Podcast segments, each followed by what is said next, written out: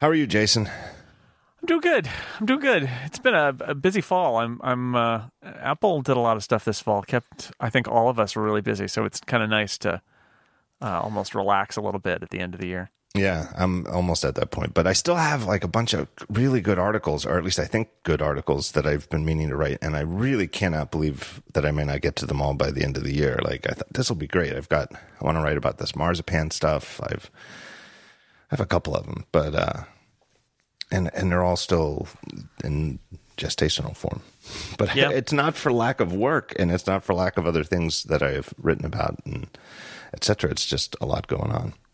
Well, and Apple this year and a little bit last year, they staggered all their releases, right? So you got one set of Yeah. phones, and then the next phone, and then the you know, and the the iPads and the Macs, and it just was a very stretched out period. So there was like there was always something else happening right around the corner um, that you know required sometimes travel, sometimes spending a lot of time focusing on a particular product, and right, and then you, so you know this that you end up with this just uh, six weeks, eight weeks where uh, you your time kind of isn't your own because there's always another thing that's popping up. Yeah, totally. Uh, let's lead with the news, the hot news, which may or may not be. It'll either be a totally different story by the time this podcast airs. We're recording on Friday, December 21st. I don't expect the show to air till Monday. So who, know, who knows what will happen open over the weekend. But there's things I want to say about it that, that should hold up no matter what happens. But it's, uh, it's the new Bendgate with, with iPad Pros. Oh yeah. Oh boy. Oh boy. So it started, I think, two days ago with a report at The Verge by Chris Welch. And the headline of the piece was Apple confirms some iPad Pros ship slightly bent, comma, but says it's normal. Uh-huh. And, you know, and he describes reports from people online uh, Mac rumors, forums, etc. People with some photographs of iPads that show a slight bend.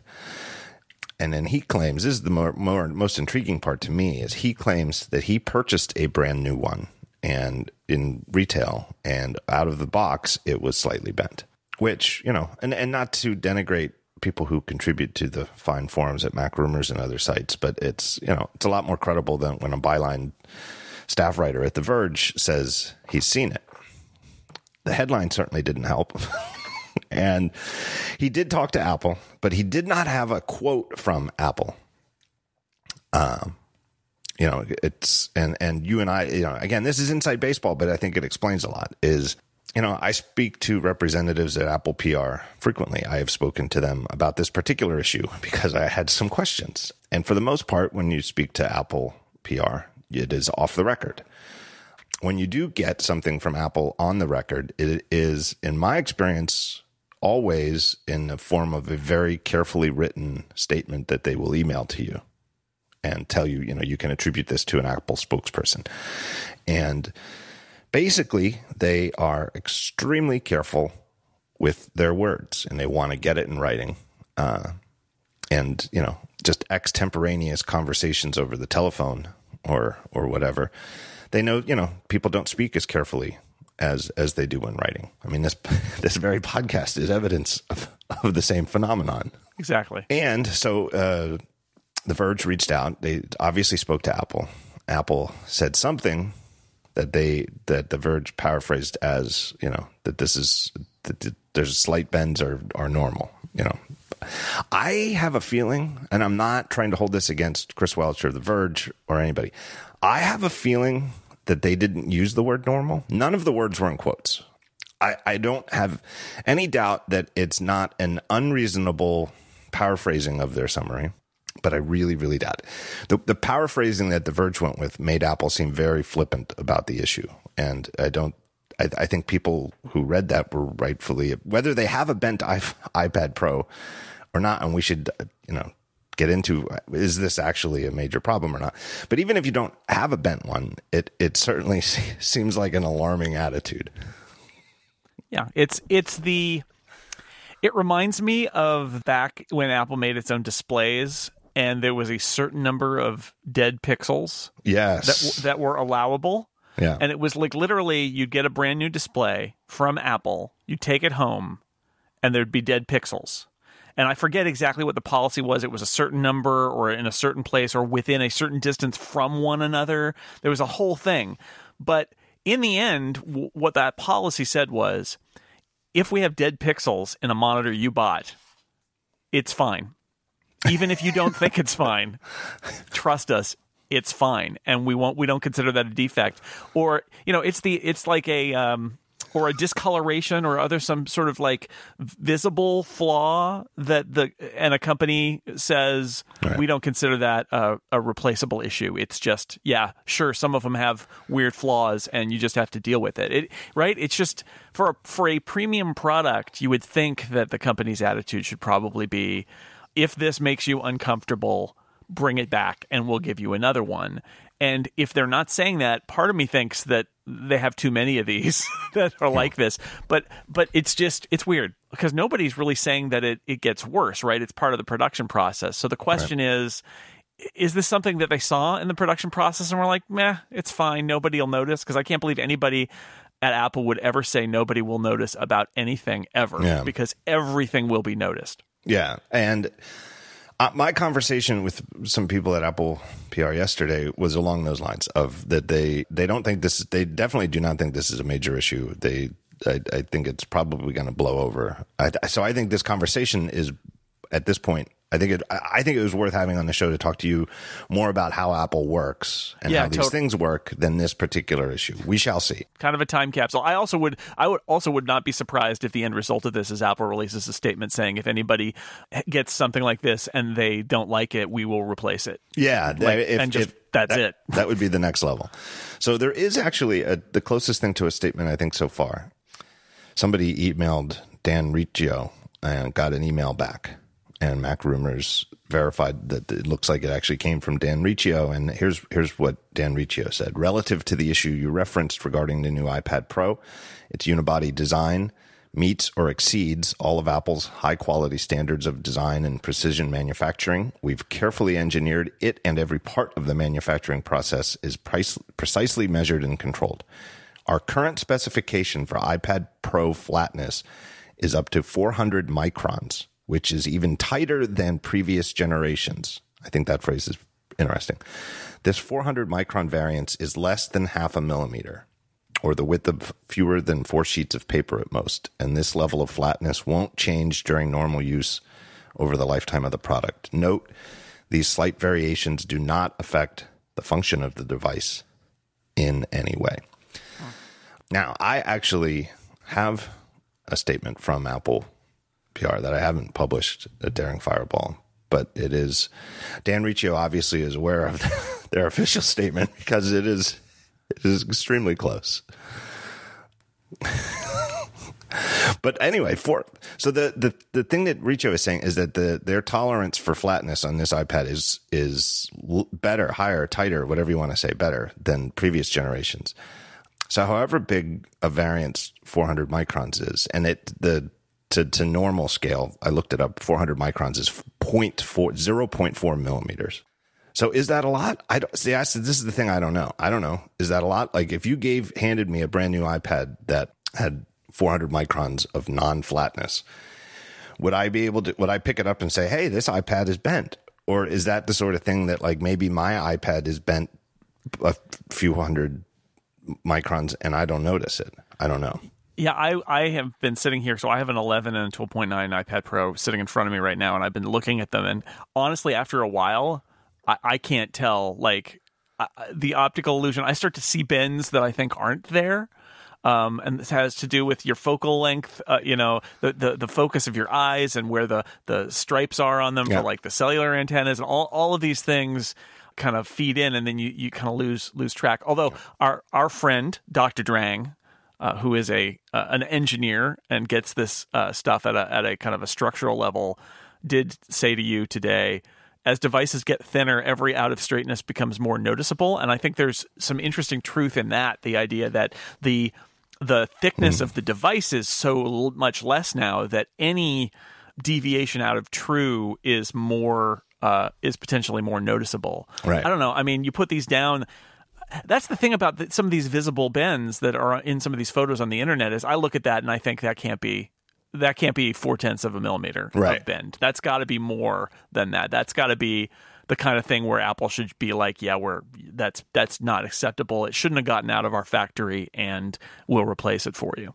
Yeah, that's what I think with some of the photos. But again, I don't know. I, you know, certainly seems like it. But it is true that this is the thinnest iPad ever made. It's only five point, so you know, for scale, five point nine millimeters thick overall.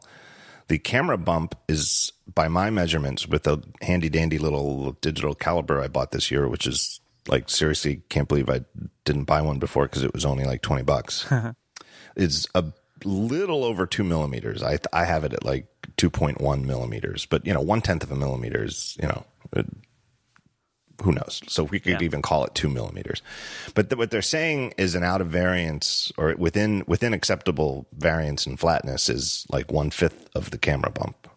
I don't know. That sounds like it could be noticeable. I don't know on a thin product that's that's very long, like the long side of the 12.9 model, maybe. Yeah. But um, it is, yeah. This is weird. It, one of the things, I mean, talk about taking it up to like how Apple does things and that le- looking at it at that level. This reminds me of some other stuff where there's an initial reaction and then there's some investigation and then there's obviously a policy conversation that happens inside of Apple and a and then a PR conversation that happens inside of Apple and sometimes when Apple doesn't have a response it's because they are formulating a response, right? They're figuring it out and they don't want I remember with a couple of controversies in the past few years, I had those ongoing conversations with Apple where they're like, I don't have a statement for you yet. Yeah. Um, or I've got this statement, but it's kind of wishy washy and Yeah. you know, we'll we'll work on the next one. Because yeah, it may be that they don't they haven't seen as many of these, they don't know that they know what their allowed variance is, but maybe there's some place where things that are more bendy are getting out. I think what's most interesting to me is the fact that that their attitude is that this is just a cosmetic defect and that it's not like it's not going to get worse. It's not that big a deal, and that's good, right? Because I think it's a much bigger story if the if these things are bending in actual use and are going to break, Yeah. because then it's a it's a major problem for everybody who bought one. But if it's just that uh, some of them are are have a cosmetic defect, uh, the, probably the right thing to do though, if you're Apple, is to say yes. if you get one, bring it back, and we'll get you one that isn't. Because that you know, if you can notice four tenths of of a millimeter of of variance or or beyond, then you shouldn't. You know, we shouldn't make you look at that on your seven, eight, nine, ten, you know, thousand dollar product. Right. Like it's just just we'll take it back. We want you to be happy. Yeah, and one of the things that ties into this story is, uh, and and is certainly a recurring theme of the last quarter of Apple products is the prices that they charge and that you have to pay. I mean, the iPad Pro is a premium tablet. I mean, there's no question about it. And so, you know, the the A side of of the argument is, you know, just about whether the prices are too high or are they pricing themselves, you know, pricing loyal customers out of their best products, et cetera, et cetera.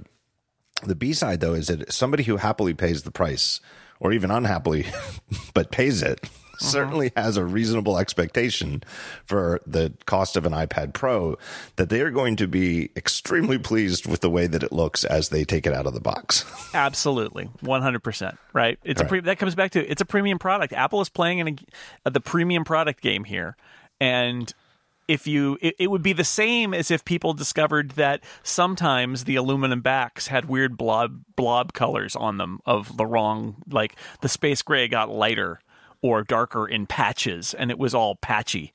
And and apple would be like yeah it's fine. Like no it's not fine. I paid a thousand dollars for this thing and you got blobs on the back and i don't care that it's part of your production process and that you've determined that this many shades of gray off of space gray is allowable and that it's not going to get any worse. Right. it's uh, i paid a thousand dollars for a product that that has ugly blobs on the back and that's not acceptable to me. Yeah, it's like when you buy a car, you buy a new car, and you you pick out the car and, it, and then you wait and it comes and then the guy says, you know, your car's here, and then you go you pick it up, and then it's like you you like walk around the car and you double check that you know let's say it's a you know a brand new car. You walk around the car and you make sure everything is just right.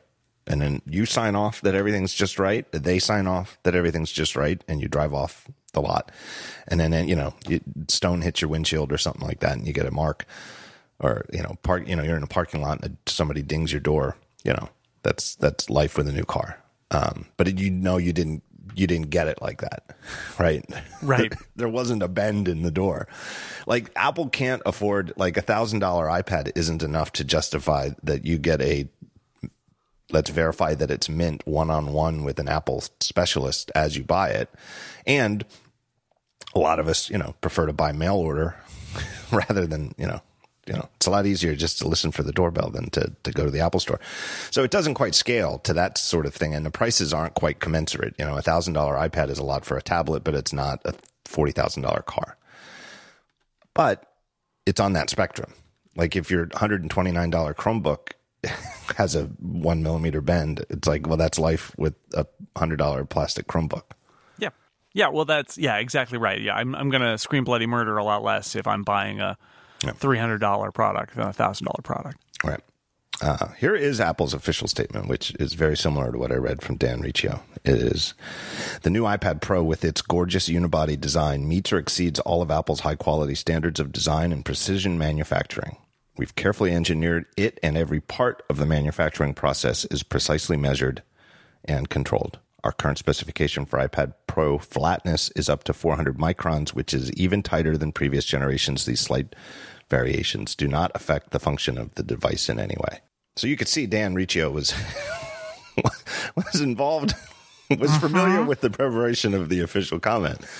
I found it funny that he didn't include the opening line of the new iPad Pro with its gorgeous unibody design because A little salesmanship there. yeah, there's, it's like screw that. I'm not selling this thing, but I'm gonna you know talk about the precision.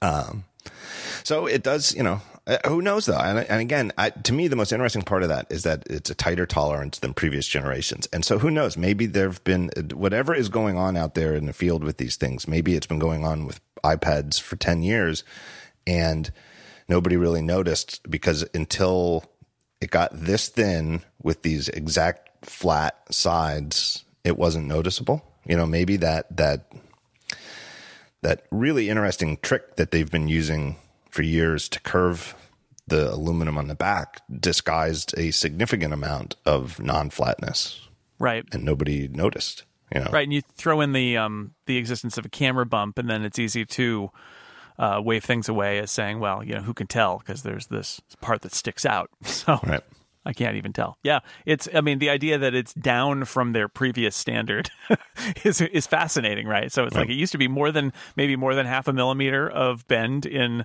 a run of aluminum. And they'd be like, "Yeah, it's fine," and and maybe nobody noticed. And, and there's just something about this model. I'm still not ent- entirely convinced that these photos that we're seeing are not items that are beyond Apple standard that somehow got Yes. out there. I do and too. That, and and that Apple's going to say, yeah, those those shouldn't be out there. And if you can see it and it's that big, then you should get that replaced. That is a that's our failing on letting that out.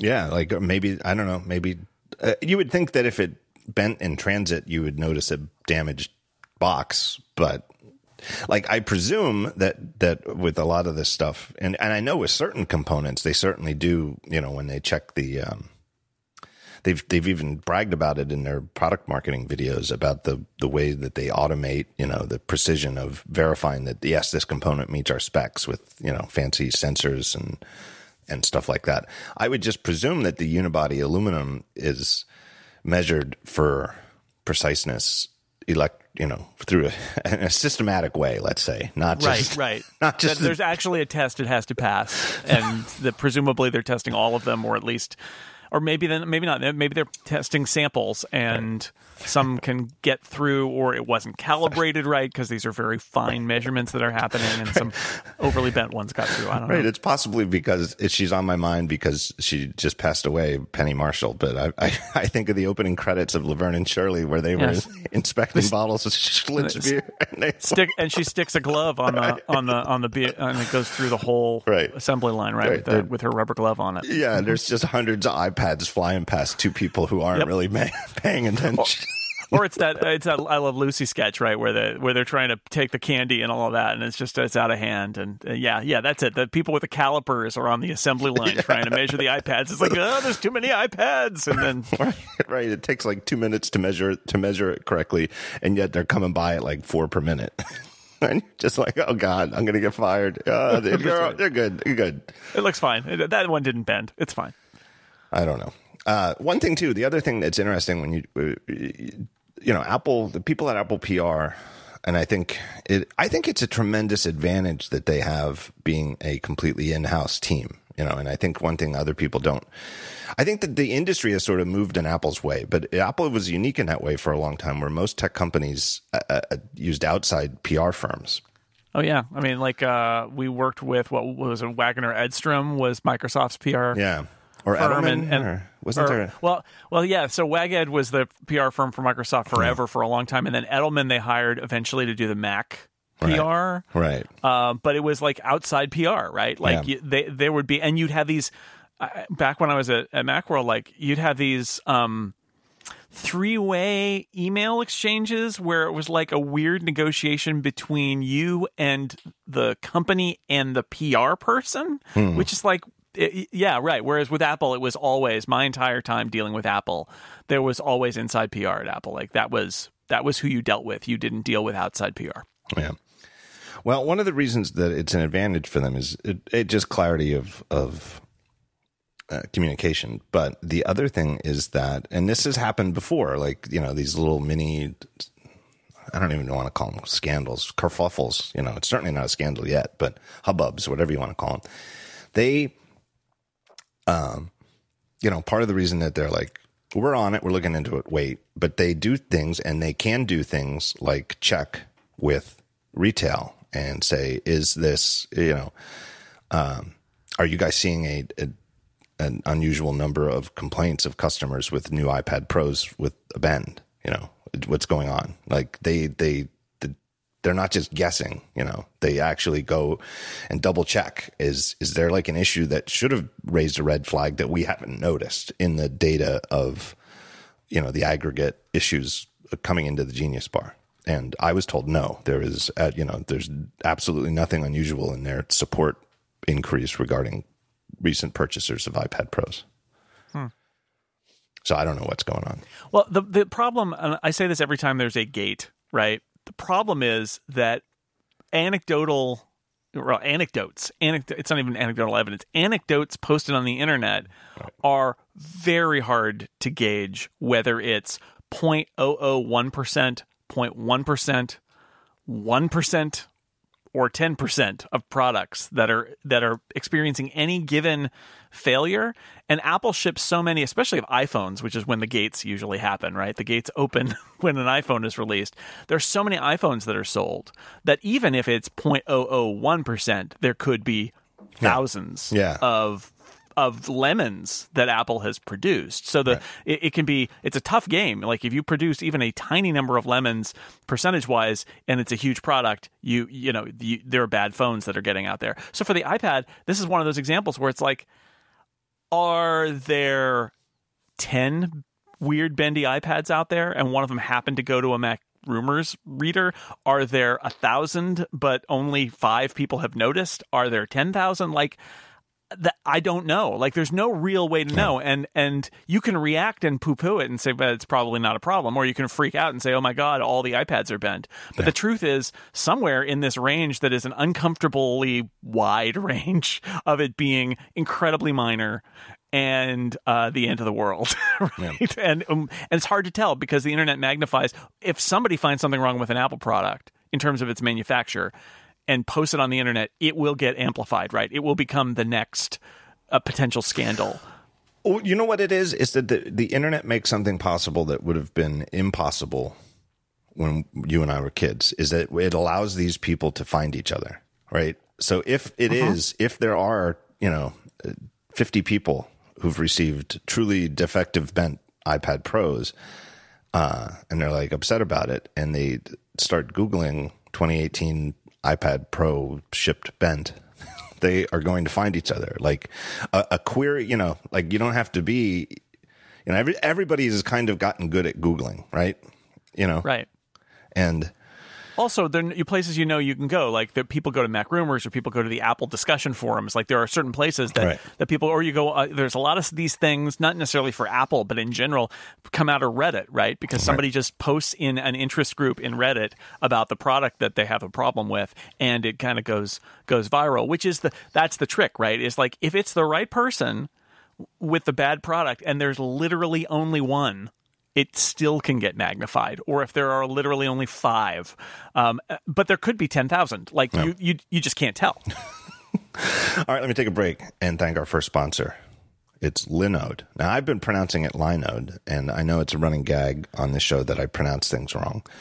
Um, but I've been informed, not by them, they they haven't complained, uh, but I've been informed by several people out there on the show that I should be pronouncing it Linode in the same way that Linux is is not Linux. Um, I'm with you. I, I, I had a Linode server for like 10 years, and then I got the ad copy, and I discovered that somebody somebody said it's pronounced like Linux. It was actually in my ad copy for whoever Well, and- was uh, like Lex Friedman or somebody put it in there, and I was like, oh, like I had no idea. You know what? I'm going to make that a New Year's resolution for 2019 that I'm going to need I need all of my ad reads spelled out phonetically. Phonetically. Let's just assume I'm going to pronounce everything wrong.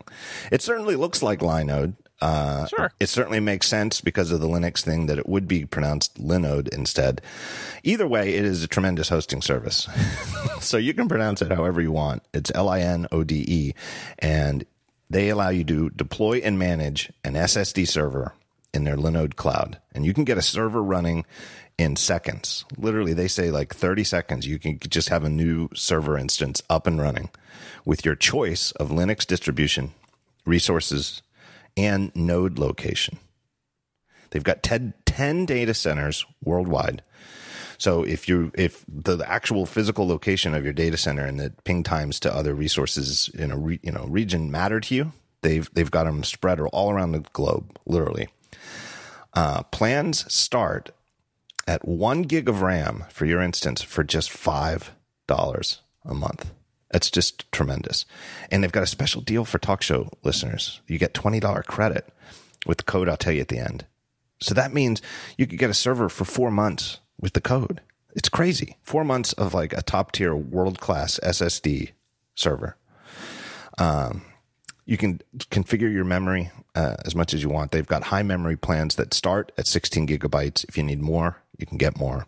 Seven day money back guarantee. So if you cough up the money, you get started. Something about it makes you unhappy. You have seven days to get all of your money back. That's how confident they are. Uh, and they really do. They really do allow you to get a new server instance up and running just by clicking a few buttons. It's super easy, super quick. They have a great, great interface for uh, managing all of this stuff. Just a great dashboard interface. Um, hourly billing with a monthly cap on all plans, so you won't get surprised if something happens. You're not going to unexpectedly get a huge bill. Native SSD storage, that's really important. I know that's the way the whole world's going, but you don't want to have an important server running with a spinning hard drive. It's that's irresponsible. Go SSD all the way. Um, anyway, that's that's it's, it's just a great service. I pay for it. It is it is actually what I use. I would endorse them, uh, even if they weren't sponsoring the show. That's they're a great company with a tremendous reputation and a great support team. Uh, and they're hiring. So you can go to linode.com slash careers if you are the sort of person who works in a field where you might work for a hosting company, uh, you know, programming, uh, network administration, that sort of thing. They're doing so well, they're hiring. So go check out linode.com slash careers if you're looking for work. Uh, and anyway, here's the deal 20 buck credit for everybody who listens to the show by going to linode.com slash the talk show. And then the promo code, that's not quite enough. The promo code you got to remember is talk show 2018. T A L K S H O W 2018. My thanks to Linode. Great sponsor. Great company. Ah, I sold t shirts last week, I saw that. hoodies too. hmm Everybody's getting them. It's always exciting to me. The the part where you're selling them is more. Uh, I mean, it's nice, and you, you know, like I have my little email set up to like it's a trick I learned from Jim Coudal. Like it, uh, I don't know if they still do it because Field Notes has gotten so big, but Kudal had a thing set up at Field Notes so that when everybody, whenever somebody bought Field Notes, it played its a specific sound. Um, I think it was just a simple mail filter, but it, it's like that sound was one thing and one thing only, which was a sale of field notes. Um, and so I have that set up for the t-shirts, and it's nice. You hear, oh, ding ding. At least people are buying them, you know. But to me, the fun part is when people start getting them on Twitter and they start posting pictures of of Yep. wearing them or doing them. I did stickers this time for the first time. I don't know. Oh why. wow. I, I need to start moving faster, Jason. I I feel like 2018 is way too long. To love- to People love stickers. They love them. yeah. People like pins too, apparently, but I've never done the pins. I never got pins, but I started doing pins last year, and, and people love pins too. So Yeah, it's one of those things where you got to get outside yourself and say, I don't particularly do a lot of stickers or, or pins, Yeah. but people love them, and and that's fine. And the t-shirts, yeah, we did we just did our uh, a bunch of stuff for comparable and relay and all that. Like everybody's doing the merch because it's the holidays and all of that. Yeah. And it is fun to see those pictures coming on Twitter, and I'm I'm jealous because I haven't gotten mine yet. So. I'm seeing other people with them before I get my. Uh, you know my incomparable pin or my uh, Mike and I did a Dongletown T-shirt this year, which is in the style of like the Hollister California, you know those kind of T-shirts. Yeah, Um, but it's for Dongletown. It's got a little USB-C port and uh, it says Port Authority on it. Which Yeah. Oh, you that's know. good. That's Mm-hmm. very funny. So uh, I'm looking forward to getting my Dongletown shirt and mystify everybody in in my town who doesn't understand computers. Dongletown Port Authority would be a, a a not bad name for like the store at the airport where you buy, you know, Yeah, you know that store, yeah, at the at the Cupertino Airport, there's a Dongletown Port Authority. right? You know, the store for you know you forgot your USB charger. Yeah. Actually, oh man, we should uh, get get on trademarking that. I know. That'll be the, the place you go for all your adapters, or maybe it's just like a little vending machine or something for all your adapters. I realized switching to the iPad Pro, I now have. Um, I already was embarrassed because I have a pair of wired headphones that I love that I have a, carry around in, in a little uh, little carrying case, and uh, I always felt bad because I had the little white Lightning to headphone jack adapter in there, and um, now now I also have the little white Lightning to USB C adapter in there. so I have to choose. And and the other day I was working and I was listening to something on my uh, iPhone, and then I realized I needed to hear something on my iPad instead, and I had to do like a switch of the little white dongles, and I thought, boy, it's come to this. But I don't want to give up the. Uh, the the wired headphones just yet. So I, I use AirPods a lot, but um, for some stuff, especially if I'm in a noisy environment and I want to block other people out, there's a lady at my uh, Starbucks that I go to who who's there um, all day and is lonely and will talk to you, and I have to block her out because otherwise she'll talk to me. So this is my sad story. But anyway, I've got two dongles now in my little carrying case. It's great. Yeah, you know what? That's the the main reason that I did the stickers. Well, a I've been thinking about it for years, but I actually want one now myself. I, I made Ah. I made three inch stickers, which seem like a standard size for circular stickers, but I also made one inch ones, and I want the one inch one to put on my AirPods case because now we're up to three AirPod users in the household. Yeah. and that was the breaking point of who the hell's AirPods are these? And so I'm actually this would be like the first uh, Apple product I can recall that I actually want to put a sticker on. You know the one that I I because I am not a big sticker person. I have uh, at some point I decided I was gonna for for my personal kind of because of sixcolors.com I got um, rainbow Apple logos in the exact size of the Apple logos on like my laptop and my iPad and my iMac, and I I got those and put them on, and I thought like that's fitting, but it's literally in the space where the Apple logo already was. I'm just sort of colorizing it. Right. I've never been a you know slather uh, stickers all over my Apple products kind of thing. But this um, this folio case for the iPad Pro um, with that giant gray, completely blank expanse. Um, I I actually have started putting stickers on it because I just can't take it. It's it's the most boring Yeah. accessory Apple has ever made, and I've just decided that I need to also to help orient. Like I know which side is which because of the stickers and stuff, and it's just so that's the first one for me. I, I do have a sticker on my Air- AirPods case because we have two sets in the house, and you can tell them apart. Uh, It- but it- it's yeah. essential, and but that's just what I thought. As I thought, well, what then I started thinking, well, what sticker? And I, I- a because I'm not a sticker person, I didn't have any stickers laying around. B most stickers are a little too big. You know, the Right. AirPods case is tiny, and then I thought, well, wait a minute, I I could put my own sticker on there. yeah, little. Uh, uh, so I assume it's just the Daring Fireball star. Yeah, it's just a circle that is uh, hopefully very close to the correct shade of gray with a white star in the middle. Nice. I haven't seen them in person yet. That's the one of the weird things because the ship, the shirts ship from my longtime partner in crime in the t-shirt racket, Brian Jaramillo, out in Southern California. So I had the stickers sent to him too, which kind of hurt Right. because I wanted to see them. Yeah, I I just did that because all of our stickers went through Cotton Bureau in Pittsburgh, and so I just had the I had all of the stickers shipped to Pittsburgh. So I don't know like the, what they are good, like. the good thing is I trust Brian's eye. Like Brian knows the Sure. Daring Fireball brand, and he's a very very accurate judge of color, and you know, and and things like you know, are they cut right and stuff. I mean, Sure. company I got them from a place called Sticker Mule. I don't know. I yeah, know. I've used them. I've used them absolutely. but they seem to have a very good reputation, and uh, uh, was a very nice process actually setting it up. Those places are um, really designed at this point to mitigate against having you demand your money back. Yeah. So they like go through like a proof process and they Yeah. send you the proof. And I've actually been really happy with that because I'll sometimes I'll oftentimes like three out of four uh, will be fine, and then there'll be one out of four that I'll give them a little feedback and say that's not what I was thinking. Often, you know, 24 hours. Sometimes it's like five hours. They send back a second proof, and I'm like, that's exactly it. And so they're pretty good. I'm, I've been pretty impressed. Yeah, I forget what my issue was. I had a very small issue. I, you know what it was? It wasn't even that their proof. It wasn't that the proof they showed me showed any signs of defect. It was one. thing I used to be so involved in the print world because I used to do print design, and I knew, you know, uh, what do we used to call it? pre-flight? Remember, we you'd you'd pre-flight Right. your QuarkXPress file, and there was what was the there was a great app Oh man, pre-flight was it named pre-flight and and what you could do is just you, you you get your QuarkXPress document if you had images those images were external files somewhere else and they were referenced within the document you know Right. it's it's not at all dissimilar to the concept of an html file where the image isn't actually in the html file the image you know it's the document contains a reference to it and what you could do with preflight is when you were done you just drag your quark file onto this app and it would grab everything, make a copy of it, and like put it in a. I was gonna say zip archive, but it was probably like a sit file, right?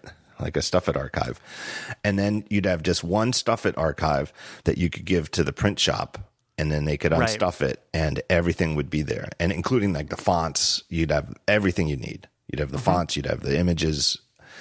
I'm so out of the game that I don't know how you ship stuff anymore. I don't know what is EPS, what you want, and and Sticker Mule took all sorts of, you know, any file you can imagine. You could send them a PDF, you could send them an EPS, you could send them, um, you know, raster files, which I know is not you know not the best way to do it. But I uh, I sent SVG, and I because I think that's the most modern way to do it, and I think it's the most precise way to specify a color. But I could I could be wrong. Maybe I'll be inundated with feedback this week that I was an idiot that SVG is terrible. But I got what I did is I sent them, and and of course I had put this off till close to the last minute. But I think I sent them a PDF at first, and then they showed me the proof, and I didn't really like the color. I I, I don't think I don't think they did anything wrong. I just wasn't sure, and I I know from past experience sometimes PDF doesn't round trip that well with color. So anyway, I switched to SVG, and they seemingly came out perfect. You enjoying any any beverages as we record? I I ran out of beverages. Um, the I have a like the teapot, but the teapot was drained. Um, so I'm I'm tealess now. But it, you know, I may I may go get something during an ad break. It's possible. I have some coffee and I have, of course, some homemade fizzy water. The problem with the with the tea in my house now is that um, my daughter has become a tea drinker, and so that teapot gets empty uh, at unexpected times, and then I'm like, and then it's too late. Like it's like I'm not going to make another pot of tea. It's just uh, it's over for for then. Sometimes I'll go back and make another pot, but sometimes not. All right, here's here's the one of the main things, and it's one of my recurring themes. I can't stop thinking about it. Is this whole notion? Speaking of iPad Pros, of using an iPad Pro for quote unquote work. and you fascinate me of all the other all the people no all the people in this racket all of our friends colleagues uh everybody or you know even people we don't like but who would write about this stuff and have various positions all over the map on where the ipad and the ipad pro probably in particular stand vis you know compared to the mac as a machine for work. Um and you fascinate me because you and i are like-minded of similar age and you know we do kind of the same thing, mostly writing and reading and linking to things. Uh, We are both longtime fans of some of the same apps. Like I'll just say in particular, BBEdit, Sure. which just amazingly celebrated its 25th anniversary, Yeah. which is crazy. Uh, Amazing.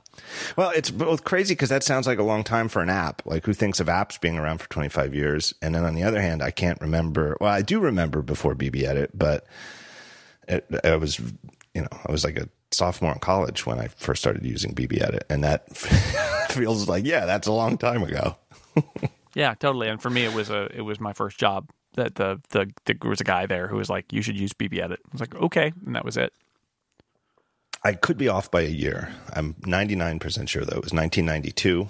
And I remember where I was. I was in the Tower Dormitory. They used to call the new tower. That's how creatively Drexel University named named its dormitory. uh, they've gotten a lot better at that in recent years. Like, because you know the way the game really works is you find some deep pocketed uh, alumni who wants their yeah. name on a building. Uh, in the '80s, Drexel was it wasn't on top of that game, and there was a dormitory called the New Tower. Uh, which I and I wonder. I actually have no idea. I should look it up, but I wonder if they still call it that because it certainly isn't new anymore. It would be Yeah, they might have they might have sold the naming rights for that too. That happened when they built the Yeah. new Warriors Arena in Oakland Yeah. that they're that they're now going to leave. It was it was the new arena for a long time before Oracle paid Yeah. up to get the name. Yeah. Uh, I was in my friend Dave. Super. His name was Super Dave. We had Big Dave and Super Dave. Super Dave's dorm room.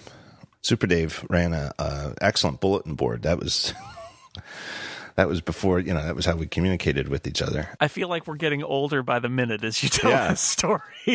Uh, I even remember what model computer he had. He had a Mac. He had an excellent. He had a Mac 2CI, which, as we go down memory lane, is in my opinion one of the greatest Macintoshes ever made. Totally. It was far outside my family's budget, but it started life when it was new as a, like a, one of the very very top end Mac 2s. And it remained in Apple's lineup for years to come as as it sort of it, it was actually Apple didn't do this at the time. It was sort of what Apple does now is allow a formerly top line product to work its way down the lineup. You know, the way that you can still go into an Apple store and buy like an iPhone 6S. You know, the 2CI had that sort of life. Anyway, Dave was on his Mac 2CI and I, I wasn't even wanting to pay. It wasn't like, here, come here and look at this. I was like, oh my God, what's that? What is that? And he was like, oh, it's some new text editor called BBEdit. And I was like, all right, I need that. Hmm. Because I had been, there were no good text editors for the Mac, and I was a computer science major. I needed a text editor. I, I was, you know, stumbling around with, I forget what, what I was using. I mean, you could use TeachText at the time for text files. There were other third party programming text editors, and the Think packages, you know, like Think Pascal had. Well, actually, Think Pascal had a weird thing where it wasn't really a plain text editor. It was like before, you know, was before source code coloring, but they did like sort of like what AppleScript does, where they would, as you wrote the lines of code in Think Pascal, it would like bold the keywords and stuff like that. Isn't that why BBEdit exists? It wasn't because Rich Siegel used uh, did think Pascal and he wanted to write a, a text editor for it, a decent text editor for it. What I need to do, what I really need to do is get Rich on the show is what I should do and let him tell the story. But the, the basic story was it started life as proof of concept that a well constructed, well behaved, useful Mac text editor could be written in one source code file of think of Pascal. You know, that hmm. that there'd just be like, I don't know what he named it, if it was like bbedit dot I oh geez, what's the I don't even remember the file extension for Pascal anymore. Was it dot .p? I have no idea. You know, but that one bbedit.p file with a, you know, well structured wouldn't be like a bunch of spaghetti code. You could have one file and hit compile and out would come a useful text editor. Hence bare bones bare bones text editor. So it was a bar bet, basically. Yeah, I think so. I think effectively it was a bar bet that he could write it in one file. Wow. It's has since grown to more than one file, and as long as outlived Think Pascal to be sure. But not just as BBEdit isn't just going strong. BBEdit is uh, it just has just came out with like a what twelve point five is the new version with some terrific new features. Like it's not just around; it is still super actively developed. Yeah, it, it's it's funny. The ones and and that's no coincidence. The ones that are still around are the ones that are actively developed. I was as we record this just yesterday. Federico Viticci put out his like favorite iOS apps of the year on MacStories, and one of them is PCalc, which mm. is also 25 years old, I believe. Yeah. And it's the same story, which is, and Federico said it in his write up, which is, you know, this is an ancient code base that was originally a college project for James Thomson. But the reason it's still around is because he aggressively embraces new Apple technology and figures out ways to get it into his product. And like he's not just sitting there hoping people keep using his old product. And the same is true of, of BBEdit, right? Like they, they they keep evolving it over the years. And and if you're on the beta list, which I am, and you are, it's like they're always pushing the the boundaries with with that app. 12.5 has a feature that was uh, based on a request from me, and I swear it was maybe like five years ago. like you know how you in the macOS 10 when you go to the help menu, you can start typing a menu Right. command, and if there's a menu command, it'll kind of highlight and tell you where it is. Yeah, I love that feature. I, I tell the, I tell people about that because it's not a widely known feature, and it's like the best way to figure out if an app does something is Yeah. to just literally search the menus for it. And as a power user, you can kind of use it to give keyboard shortcuts to commands that you either don't know the shortcut to, mm-hmm. You know, just by I think if what is it Shift Command? Yeah, it, it's like I don't know the shortcut. It's just hardwired. So Shift Command slash opens the help menu, and you can just start typing. So my suggestion was that BBEdit should do its own version of that and do it better because it knows about its things. And so there's now a I think it's in the Go menu, Go command, uh, Shift Command U, and BBEdit has its own built-in. You can just start typing something, and it'll uh, if there's any menu that matches it, it'll be highlighted, and you can of course cool. arrow down and do it. But anyway, it's just proof to me that when you write in with a feature request or something like that, and you get the feedback from Rich or from Patrick or whoever there, uh, I should add that I worked at Bare Bones Software for two years. I, it seems like a worthy disclosure back in around 2000. But when they, you know, they they they're they're never going to tell you. They're they're very nice people, and they tr- take their they treat their customers extremely well. Um, which is probably another reason that they've survived for 25 years. Um, but if they tell you that like a feature, hmm, that is an interesting idea, they might ask more like, well, how would you use it? Why, you know, why would that be better than what's already there? Such and such. They really do systematically put it away in somewhere where you, they may not implement it right away. Like this is serious. I bet this was seriously like a five year old feature request. But when it first showed up in the betas for the 12.5 cycle, I was like, hey, that sounds like a great feature. And I was like, wait, I think I asked for that. anyway, we have very similar taste in software, etc. And I truly struggle to try to do my work only on an iPad. And I want to, I think, but I worry deeply that that maybe it's not that I can't, but that I'm too old. I don't know. What frustrates me and makes me feel like I'm like I always I often use this analogy. I feel like I'm wearing mittens when I'm Yeah. using an iPad. And I am really used to having fine use of all 10 fingers. Um, uh, at the other hand, that's a strength in other ways because it's the way that I can I have can have so much going on at the Mac at one time can be distracting, you know, in a way that it's that it's not on iPad, and it's a little bit I don't know mentally quieter. Yeah, I'm not big on the whole distraction free writing thing, but yeah, I agree. I agree. I mean, th- that that can go too far, but it is it is like I'm looking at my Mac right now and I'm talking to you, but like I, I've I've got a Slack window, I've got an iMessage window, I've got you know the, our our notes shared notes document, I've got audio hijack. Occasionally, I will get a push notification.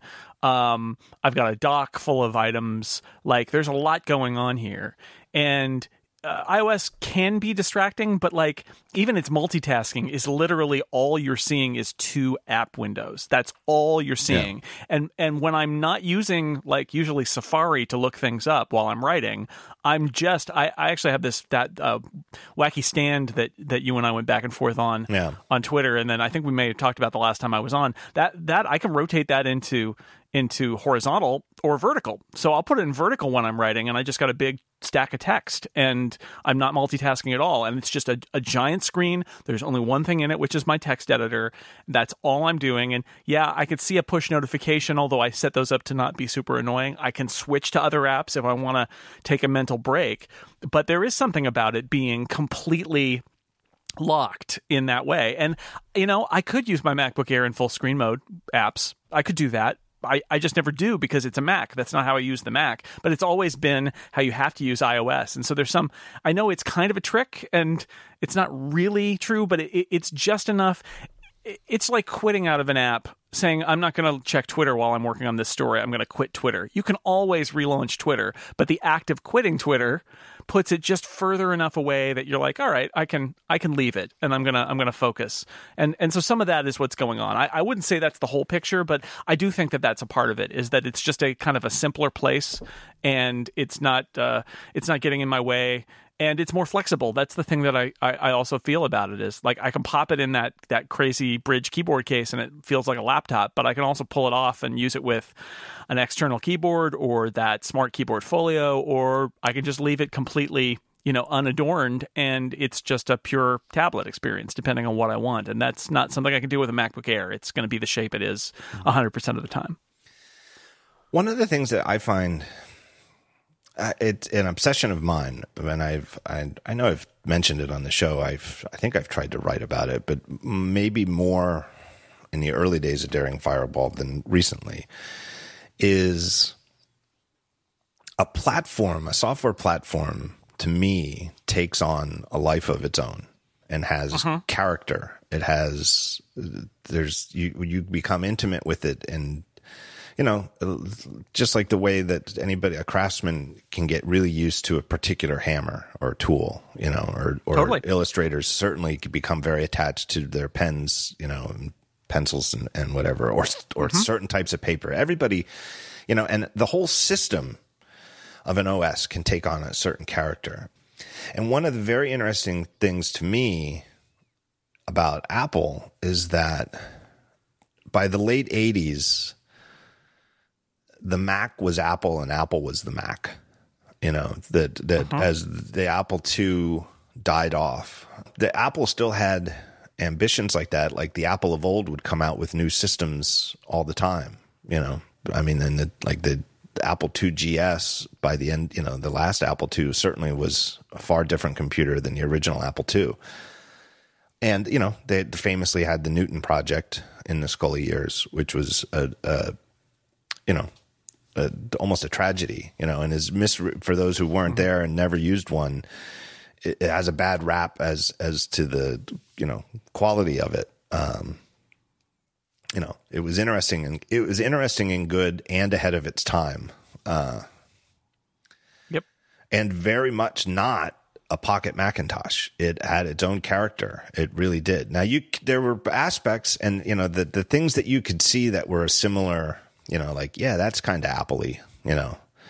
Um, there was certainly some Apple likeness to it that was different than Mac likeness, right? There, there is like in that those Steve Jobs exile years, a comparison of the Newton to the System 7 era Macintosh would be an interesting way of discerning what Apple as a company culturally was about, right?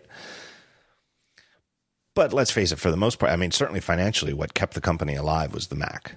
Uh, and in those years, the Mac had a very strong character. I would say it was stronger than Apple's it, as a whole and was embraced by third party developers and certainly by users.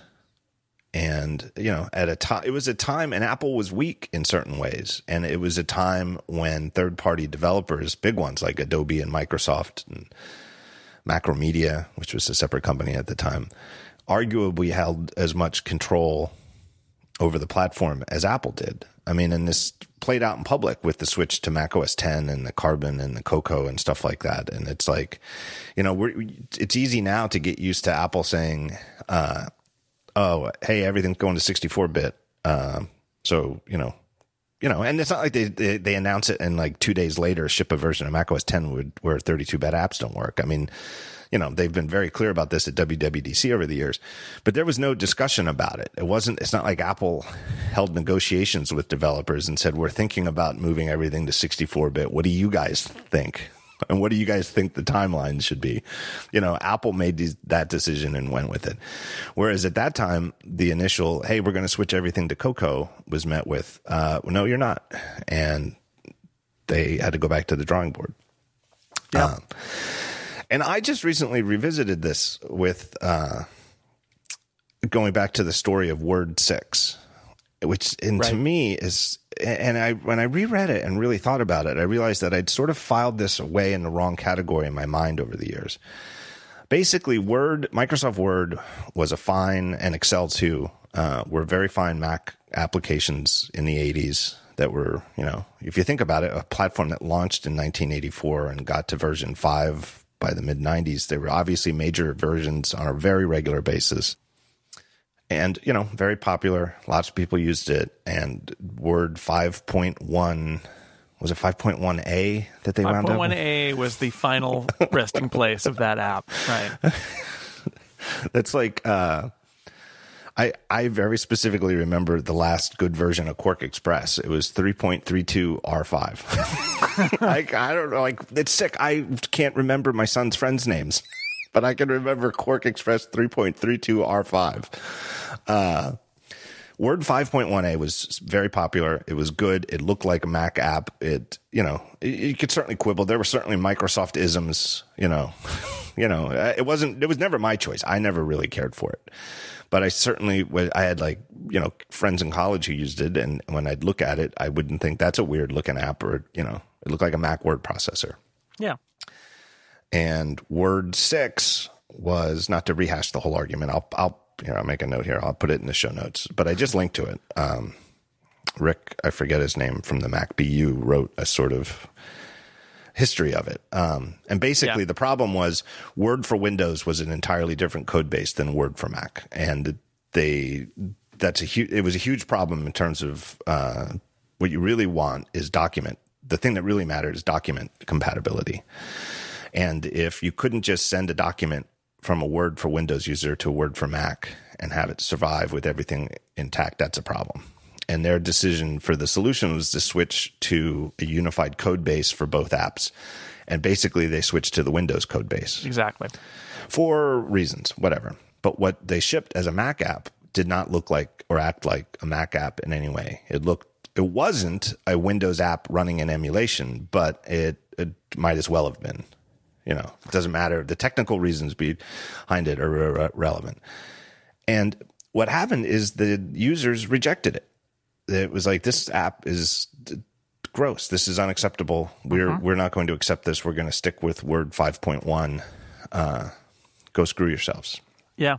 Uh, Now, so you you've linked to that uh, that piece by Rick from Microsoft a few times, and I disagree with some of the things in it because I was there uh, too, and writing about Apple and working at a, a magazine that that was all about the Mac, and some of his characterizations are very much like, oh well, the users wanted to be more Mac-like, which meant they they wanted to be like the previous version, which is is sort of implying that the users uh, you know, didn't want change and their resistance to change was the problem.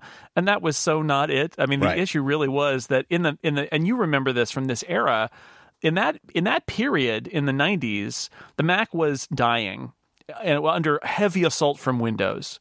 And one of the things that you would use a Mac, you would say is, I want to use the Mac. If I'm going to choose to use the Mac, it's because I like the Mac. And what, what Word 6 said was, here we got you Word for Windows, and now you can use it on the Mac. Yeah. And a Mac user is like, well, why would I do that? I would just use Windows if I wanted to, Word for Windows. I want Word to be on the Mac. And they just, uh, you know, I and I think the truth is, and I heard this from people at Microsoft that the truth was their clients were IT departments, and the IT departments didn't like the fact that the menu items and toolbars and everything were completely different on the Mac than Oh, on the PC. interesting. And so they the- wanted them to be the same, so all their support documentation could be the same. And they could Yeah. say, "Here's how you. Here is how you get the company letterhead. You know, go to the file Yeah, menu in Word. Here. All right, all right. It doesn't matter whether it was Mac or PC. And, Right. and that was the thing that I think, you know, if your identity is, it's not just your identity as a Mac user, but it's like, I made a choice to you to drink Coke and not Pepsi. Um, and and then Pepsi says, "Good news! Uh, Pepsi comes in a Coke can now." It's like, no, no, Right. I don't. I made a choice, and now you're saying my choice is invalid. And that was that was at the root of that. Plus, it was slow and bloated and and bad. I mean, like there was there were Yeah. a lot of things wrong with it um, beyond the looks of it, but the looks of it and the way it behaved were enough to just turn people off of it. basically you put your finger on exactly what I don't like. I mean, it's the, that he was there and it's first person makes it worth reading. But where I disagree, and exactly what you put your finger on was that uh, what they said it wasn't Mac like, and what they meant by Mac like was five, Word five point one. And that's not true. It's that it, it it's like you, what you're skipping is the issue is that being Mac like was a meaningful thing. And it was, it is, it always has been, it was from the beginning very difficult to put your finger on. Brent Simmons years ago, oh man, back in like 2002, had a wonderful piece on how, you know, it, it, as somebody who clearly got what Mac like software is, how it still is often unhelpful because your Mac like is different than my Mac like, even though we're wrong. And then there's lots of people who just don't get it at all. There is a thing to being Mac like, and there was, and it was very strong. And it's literally what kept Apple alive because if Mac likeness hadn't been an important thing, it would, it, it- there's no reason everybody wouldn't have switched to Windows at the time. That there is more to it than okay, you've got a rectangular window and the windows all have close buttons and zoom buttons, and then there's a menu bar, you know, with the sort of uh, you know agreed upon set of you know typical things like file, edit, font, uh, and you double click on an app, you know, and there's a mouse that moves around and you can select text and then there's a scroll bar over on the side that shows you, you, know, you can drag this up and down to scroll up and down in a document. And there you go. There's a GUI. And you, you know, if you can use one, you can use anyone and that's all there is to it.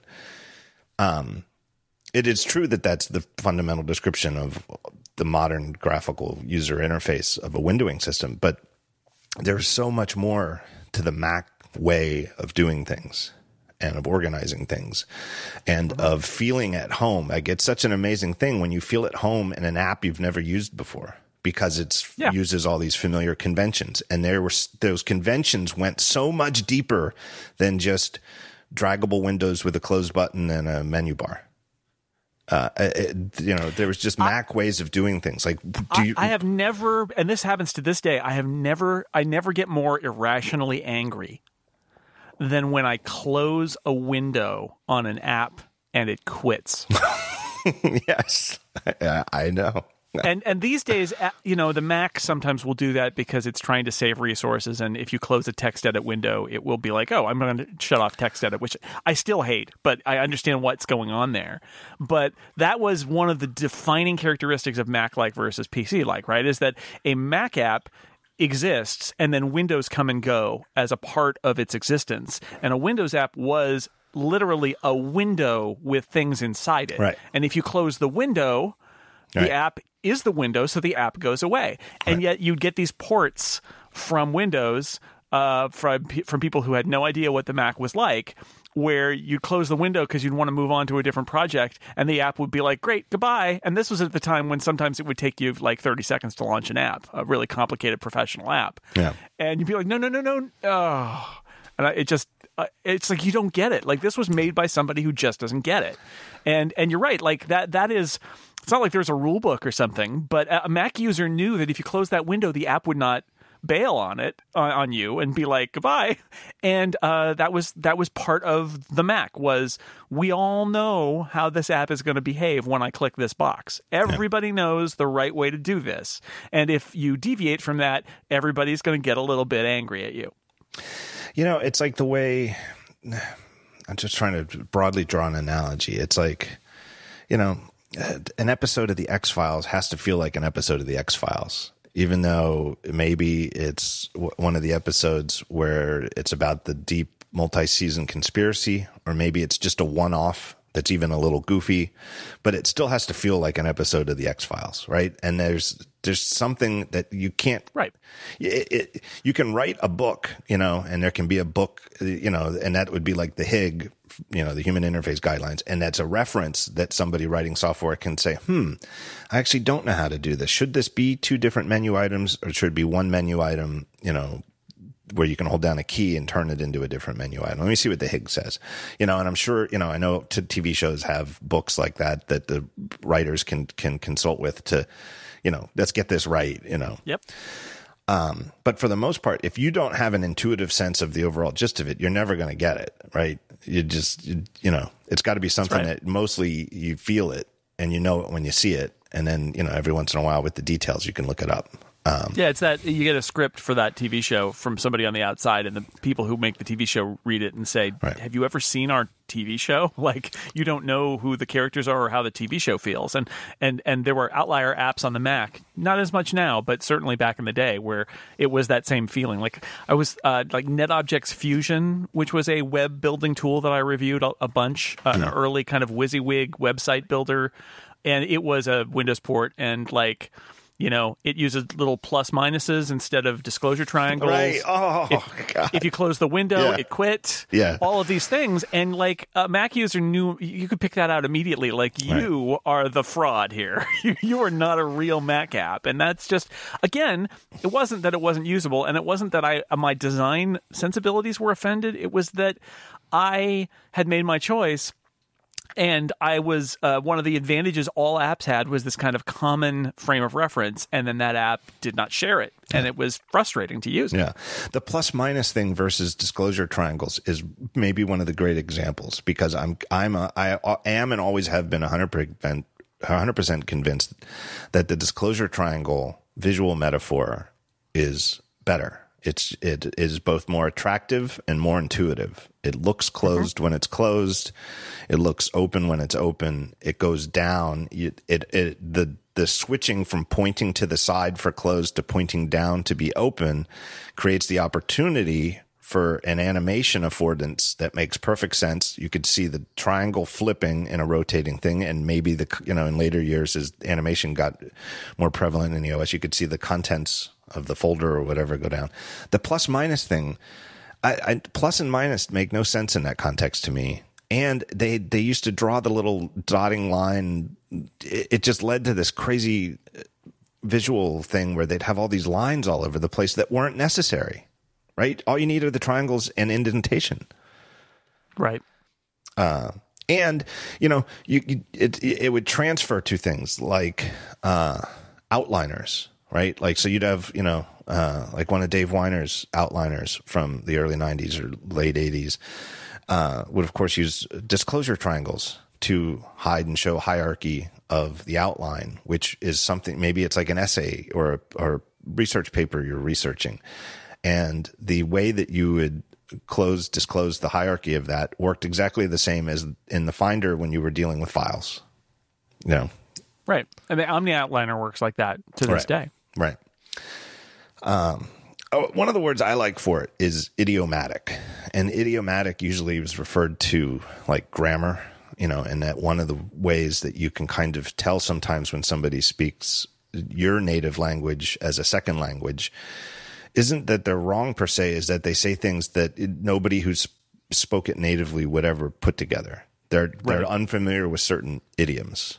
Uh and you i i i sometimes i wonder how uh how i ever got semi decent grades in english going through school in the grammar classes because i never knew the rules i mean i could you know, I could, I parts of speech I could get. And then once we got past that, it was like, forget it. I, I have no idea what the hell you're talking about. I, j- I just do it by ear. I've always just written and read by ear. Uh, and, you know, making good Mac software has always been like that. They're just idioms that you use. And when you violate them, it just seems bizarre, right? Like spelling an OK button, OK AY.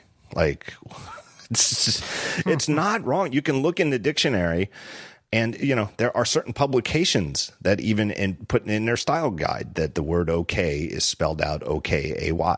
It's a, it is in the dictionary. There are publications that prefer it. Um, it It doesn't go in a dialogue box. Not right? a Mac. It Well, I was is- going to say that the elements of, of style or a uh, or a grammar textbook, it's kind of like the Hig for grammar. So you internalize it because you learn the language and you do it by absorbing it and seeing that people use it this way. And then the reason the you know learning the parts of speech and all of that kind of exists is as the reference material. So if you don't know what to do, you can be like, well, okay, what's the, what are the rules here? But I think mostly it's innate, right? Right. That you you absorb it uh, by watching it in use and then you understand it. And and for computing platforms to broaden it out, like that, that is how computing platforms work. Is that if you're a user of a platform and you may not even know it, you may not think of yourself as a a, a big like computer user or a smartphone user, but you know you spend time on the iPhone or an Android phone or whatever, you absorb sort of like what the rules are and how things work, and then you get frustrated if things don't work right. Right. And right is defined as I mean, there's a reason why every app doesn't have a completely different control scheme, right? Right. Because if if literally that's how it was in the early days of computing, where every single app ran differently, and you had to figure out what its commands were because every single one was different. It's terrible, right? You want to have that common frame of reference, and we all absorb that, which is why, I mean, to this day, that was why I I got I, I ended up in a very loud room at XOXO a couple years ago with a designer from Google who was mad at me because I wrote a story complaining about the Google iOS apps using the Google share icon instead of the iOS share icon. And, you know, it's the most like who cares? But uh, but I didn't like it because as an iOS user, I I looked at the icon and I'd be like, "What the hell is this? Yeah. I don't know what this exploding blob means. What a, I'm I'm looking for a little box with an arrow coming out of it." And you know, that just- was that was just I didn't know that language because I, it, it was not my language. I just ran into that at dinner two nights ago. Amy and I and Jonas were out, and um, Amy wanted to send a link to a product to her sister uh, in a text message, and she searched for it. It uh, it came up with an Amazon link, and she clicked it, and because it was on her phone, and she has the Amazon app, it opened in the Amazon app, not the website Right. and um, it was the right product. But there's nowhere on that page. Amazon's iOS apps are very bad, uh, especially in this idiomatic design language. Right? It is very. They're very clearly little web things that I'm. I, I don't have my Pixel in front of me. I'm quite certain that if I open the Amazon app on my Pixel, it'll look exactly the same. But there is no. There was no little box with an arrow coming out of it, like how to copy a link. Like here it is. Here's the Amazon app showing me the product, and all I want to do is I want the box with an arrow. I, who knows what's in the share sheet? I don't know. Maybe, hopefully, it'll be a you know. Maybe I could just go right to messages. But you know, there, at very least, there should be copy, right? Right. And, and literally, I couldn't. I couldn't figure it out. I, it's because it didn't stick to the idiom. There's only one, and it, there must be some way to do it, I guess. But I, it, it that's something at iOS that is so in You know, here's the thing, and you want to do something with it. You look for the box with the arrow. Yeah, exactly. And and we could debate whether the Google icon is is better or more understandable. You could do user testing. All that's fine, but the point is that if you're on iOS, there's a thing you look for, and if you're on Android, likewise. Because when I wrote this, I heard from people. It's like, oh well, you know, Apple does this wrong on Apple Music for Android. I- Is that is that any better? And my answer is no, it's not better. You should be a good citizen on the platform you live on. And it's not just because I think one platform is better than the other, it's because a platform speaks a language and people learn it whether they know they're learning it or not and then you want it to be consistent. And that's what good platform design i know you know and all the app developers who listen to this are are nodding probably because it's a thing that they have to learn too which is even if you have a great idea for a better way to do it if it's completely contrary to the way everybody else does it it's going to be a tough sell because nobody is going to expect this behavior, even if it is better. Nobody expects it, so you better you it better be a lot better. And even then, you're taking a huge risk. And and you know, it's not something like pull to refresh, which was a kind of uh, painting in an area that was previously unpainted. It's like if you're trying to go, everybody does it this way, and you're going to do it this different way because you think it's better. Even if it might be slightly better, it's the wrong decision because nobody knows how to do that. Everybody knows the other way. Pull to. Ref- I'm gonna file pull to refresh away. because that is a really good point. I've got about six threads here in my head, and I can't keep 6 threads going. We were talking about iOS at some I know, point, and but I want to. One thing I want to finish up before we go on is I want to finish up on my point of why I think I've misfiled the saga of Word six for Mac in my Okay. head. Is that when it happened at the time? Again, I wasn't a Word user personally, uh, so it didn't. You know, there was a certain smugness to the. Sure. This isn't my these problem. poor poor suckers who use Microsoft Word have to Right. deal with this. And I and I was I had to use it. in My college newspaper used it, and then my obviously all the manuscripts of the magazine were written in Word. Uh, my college newspaper was a uh, Claris house, so we wanted everything in MacWrite format, or and or ClarisWorks worked equally. Uh, Wow. all MacWrite and Claris. Um, and you know, eventually there was one columnist who was submitting files in BBEdit text files, but it didn't matter because he was also doing the layout of the of the Sure. newspaper. Um, but uh, for years though, I filed it away as a tragedy. Of this was a terrible. You know, there was an app that was a fine Mac app, and I was already at that point, you know, cared about good Mac apps, right? And I thought this is a tragedy because here was a fine Mac app from Microsoft, and now Microsoft obviously sees this, you know, you know, saw this as fine to ship for the Mac. Uh, and mostly out of danger, you know, because at the time, by that time, Microsoft's growing power in the industry was obvious, and it, you know, was worrisome because, man, and just, if this starts a trend, this is bad news, right? Like, I don't want to see this happening to apps I do use, like Photoshop, right? Like, I don't want f- some new version of Photoshop to come out and be the word six of Photoshops. Um, so for you know decades, I've had this filed under as a bad incident. Whereas what I realize now is it was one of the finest moments in the Mac history because it didn't work. And it made the reaction was so strong from users that just and and what is a more typical it's not word microsoft word is not an esoteric app right? It was mm-hmm. literally one of the most popular apps on the platform.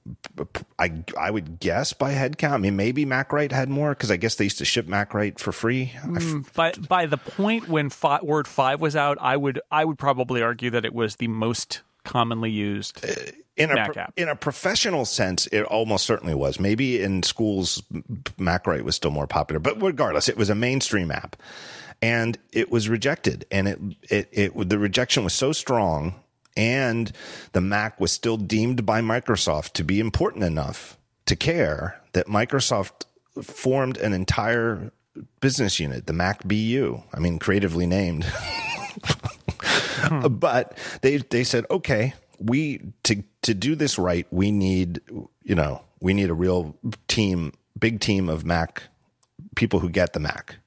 And Right. let's let's do it right.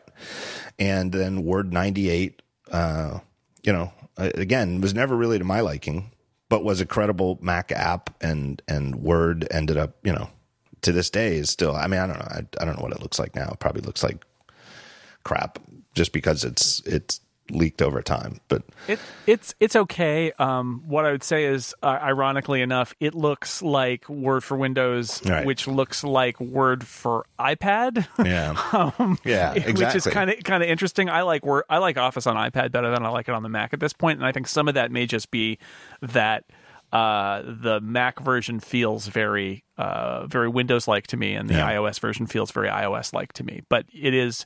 I very rarely. I use Excel some. I, I have an Office 365 subscription. Word is not an app that I particularly uh, use. Although Yeah. there are people like um, Dan Moren uh, writes his novels in Scrivener, but you know the publishing industry is entirely still based on Word. So in the last step he does is uh, compile his book out of Scrivener into a Word file, and then all of his editorial revisions and everything that happens in the publishing process, he's got to do in Word. oh my god, I would just, Yeah. Uh, this is why I can't write a book. Um, Yeah, no, but it's a, but to me that that rejection of it and and that it was still deemed so important. It's a triumph. It was a triumph of the Mac at, at maybe Yes. not, and again not maybe not at the peak of Apple's power, but at the peak of the Mac's uh, platform integrity. and they did the right thing. I mean that that is the the, the story that doesn't get told enough about Word Right. six is that Microsoft completely uh, reformed itself when it got that feedback. It, it, there were people inside Microsoft who obviously said, "Look, if we're going to be on the Mac, we need to actually be on the Mac and not have this be a symptom of us not caring about this platform." And then you know that was with the you know Bill Gates appears on the screen and they're going to do an investment and they want Apple to continue and all of that. That was all part of the same thing, and and they did. I mean, the Mac BU ended up being um, it, I don't know if it still is, but it was for a very long time the largest concentration of Mac developers outside of Apple were Microsoft. Yeah. And they were building all those products on the Mac. And they were never quite Mac like Right. in the same way again. But like that first, even that first release They in were least '98 or whenever, They were at least trying. Yeah.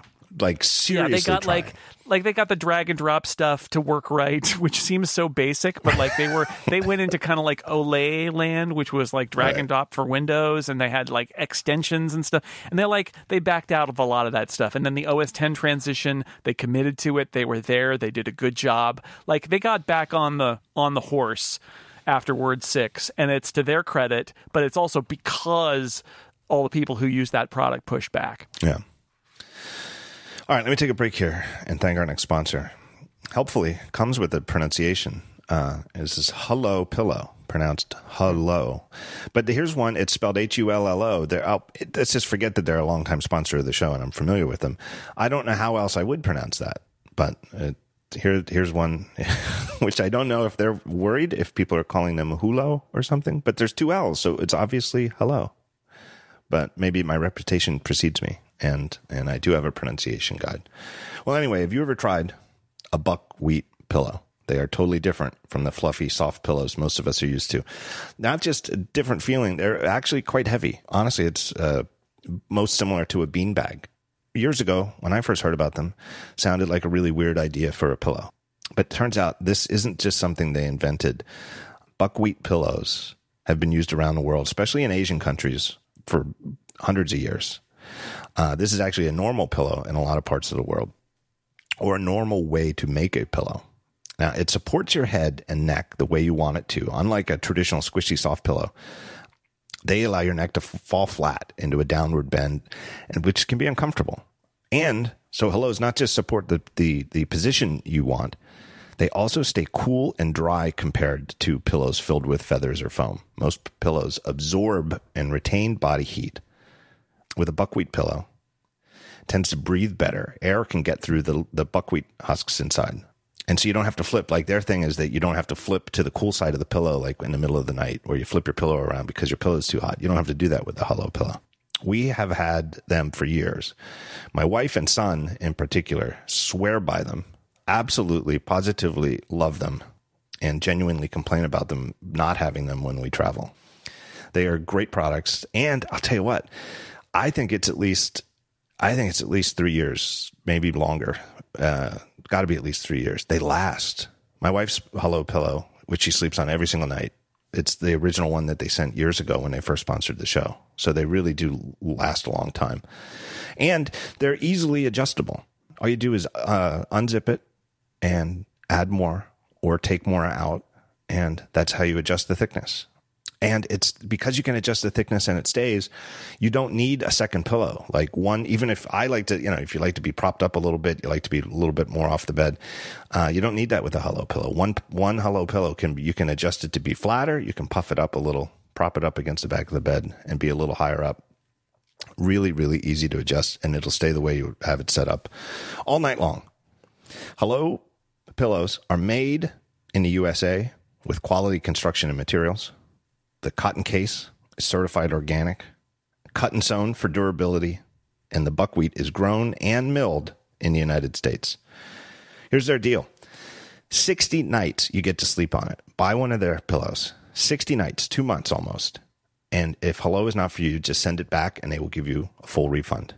All you have to do to find out more is go to Hullo pillow, H U L L O pillow.com slash talk show. HulloPillow.com slash talk show. And if you try more than one pillow, you will get a discount of up to 20 bucks per pillow, depending on the size. Fast, free shipping on every order. And 1% of all of their profits are donated to the Nature Conservancy. That's been true ever since uh, they've been sponsoring the show. That's just great. Um, so my thanks to Hullo Pillow. Go to hullopillow.com slash the talk show. Find out more. So here's a great example from that era that I wanted to touch on. MacPaint was one of the original Mac apps from Apple, famously uh, made by Bill Atkinson, who invented QuickDraw and a bunch of, you know, one of the great, great, uh, more than just an engineer, an engineer and designer, everything uh, from that era. And a lot of the concepts of MacPaint would be very familiar to people today using apps like Acorn or uh, Pixelmator or any of the drawing apps, you know, a palette of tools and a pencil for drawing and an eraser, and you click on it in the palette, and then you can erase and draw, blah, blah, blah. I remember when I first saw Photoshop, and I don't know what version it was. It was maybe 2.5, maybe 2.0, I don't know, somewhere in that era. Uh, and Photoshop could obviously do a lot more than MacPaint. And it, I, I, there was nothing. I, I, may not know where everything was. Like I maybe I didn't know the first time how to do Gaussian blur or something like that. But when I just you know wanted to do something, my first guess as to how to do it was exactly obvious to me. Like it's probably in this menu. Oh yeah, there. And you know, it, it was a super powerful app. It was like it's amazing what this app can do. It's amazing how big the files are that it can open it's amazing how stable it is. Uh, but, and you know, the interface was very different in Photoshop back then than it is now. It certainly was a lot more dialogue based where you'd, you'd invoke a command and a modal dialogue would come up and you would enter, you know, a lot of stuff that you would do visually today with the mouse rubbing over a thing you would do by entering numeric values in cells and hitting buttons in a modal dialog box and then seeing if you like the result and then if not, undoing to try something else. Yep. Just because that was it was the Nate, you know, that's how we got from there to here. You know, I mean, there just wasn't the computing power to do everything live back then. Really, I mean, that's the, the main thing. It's not like I, I think it was obvious that it would be better to directly manipulate the images, but a lot of the stuff you would do in Photoshop would you'd hit the close, you know, the OK button to apply it or whatever the action button name, and then you'd sit there and wait. you know, and it would give correctly as it should. It would give you visual feedback, maybe a progress dialogue, uh, if it was long enough, but whatever was needed to show you, like, okay, you know, I'm working on it. It would be working on it, and then you'd see the result. Uh, uh, but those dialogue boxes had so much power and had so many great features, and they were organized in a way that felt so Mac like. It, it, there's no other way to describe it. It wasn't like they invented some new language for image editors. It was like they took what a Mac like image editor should be, a very simple app like MacPaint, and expounded upon it.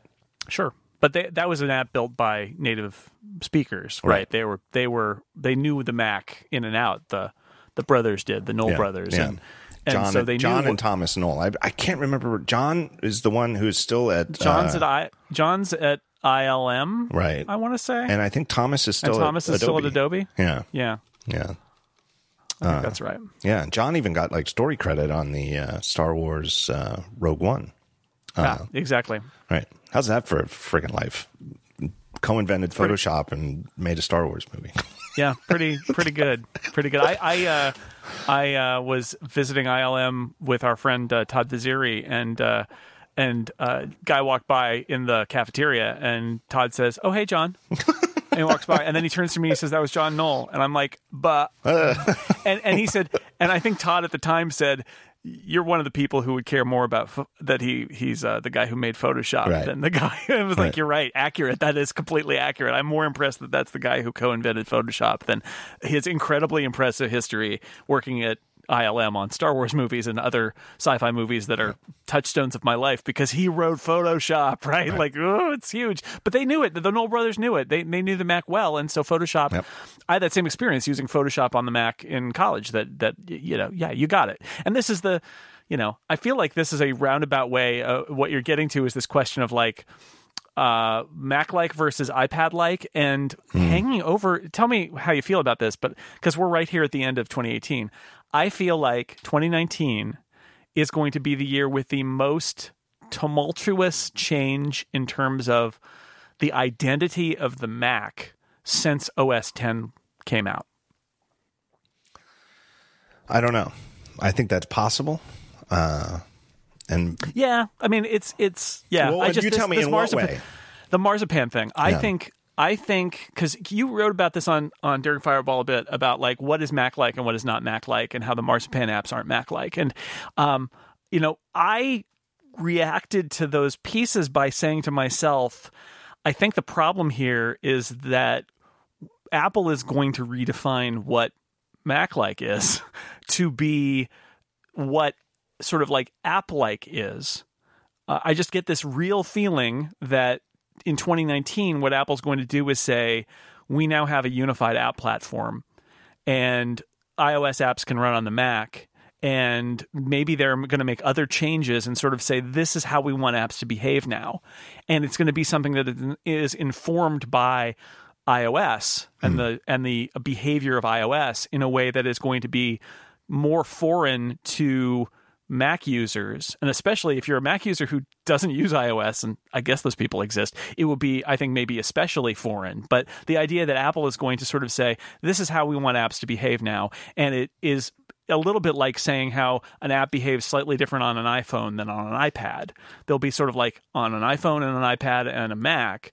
But I just I feel like the marzipan thing, you can't bring iOS apps to the Mac and have them just be weird and different. Like the, the the platform has to have some sort of unification.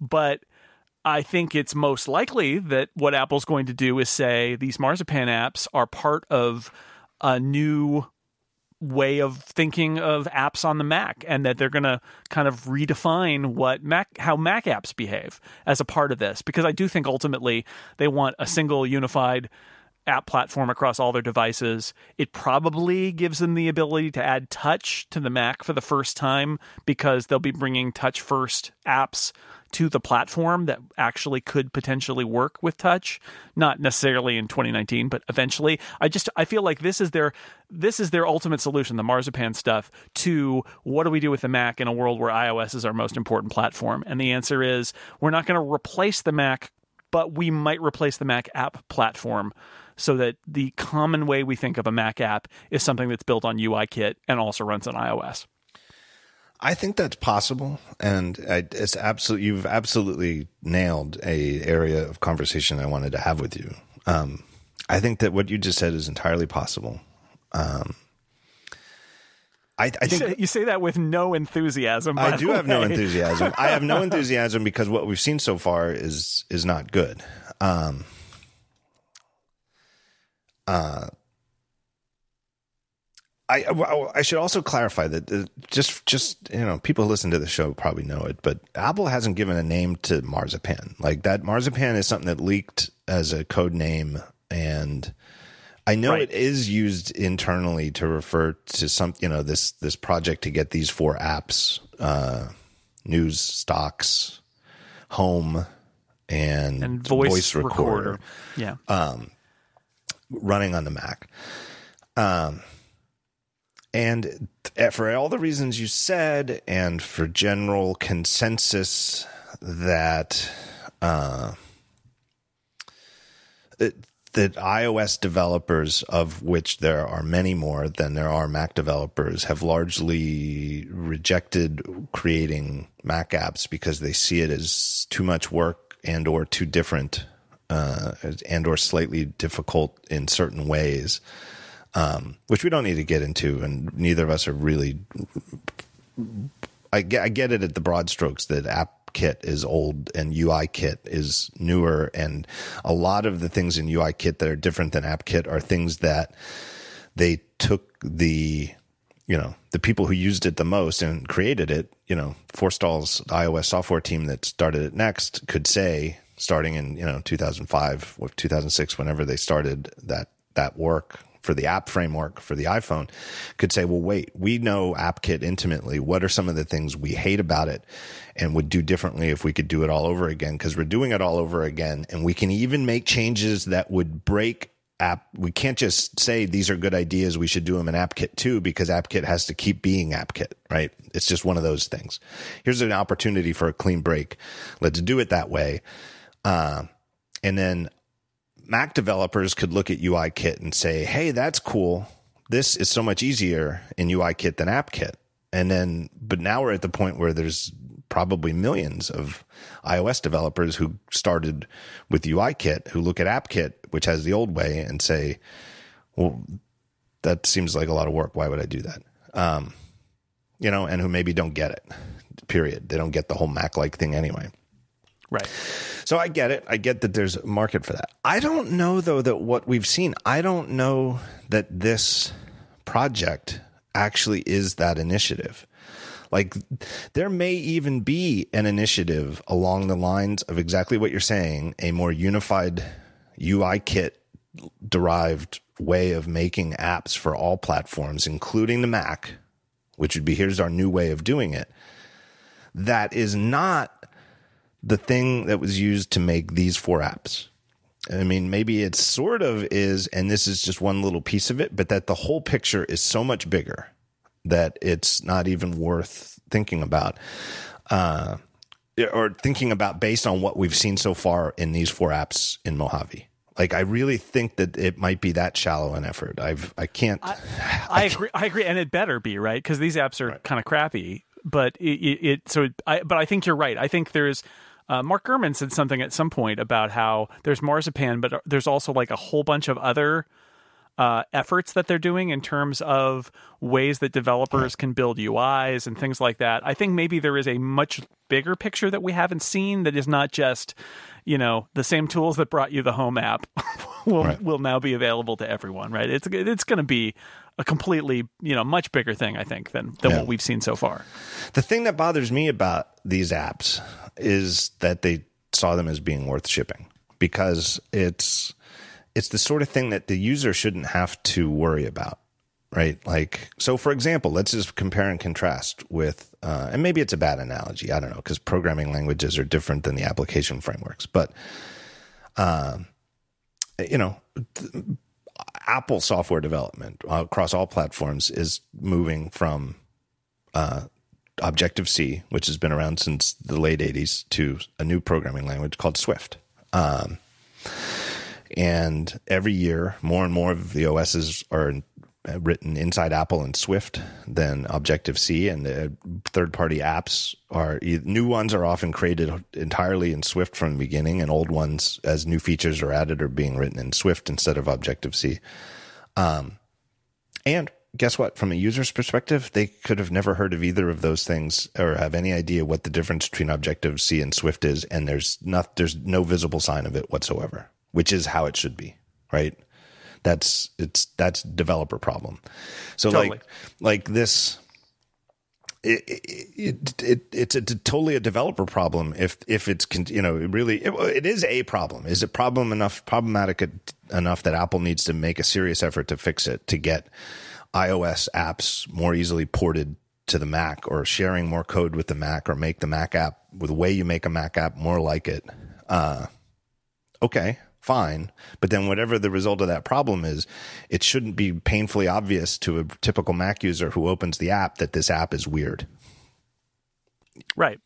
Right. This uh, this goes back to all our conversations that we just had about weird Windows right. apps that get ported to the Mac. It's like if it, right. if it doesn't feel right, like what's wrong with this thing why does it like or the, all those java apps that we got yes. in the 90s and early 2000s yeah. that were just totally not right like right. something is really wrong here yeah, you'd open them up and there would be they, they would have a mac menu bar but the mac menu bar would just be like two items like one of which was to quit the app and then all of the other menu items were in a windows style menu bar within the window of the app so not only yeah. was it wrong to have a Windows style menu bar in the window, it also had a Mac menu bar that didn't have the menu items. I mean, it was terrible.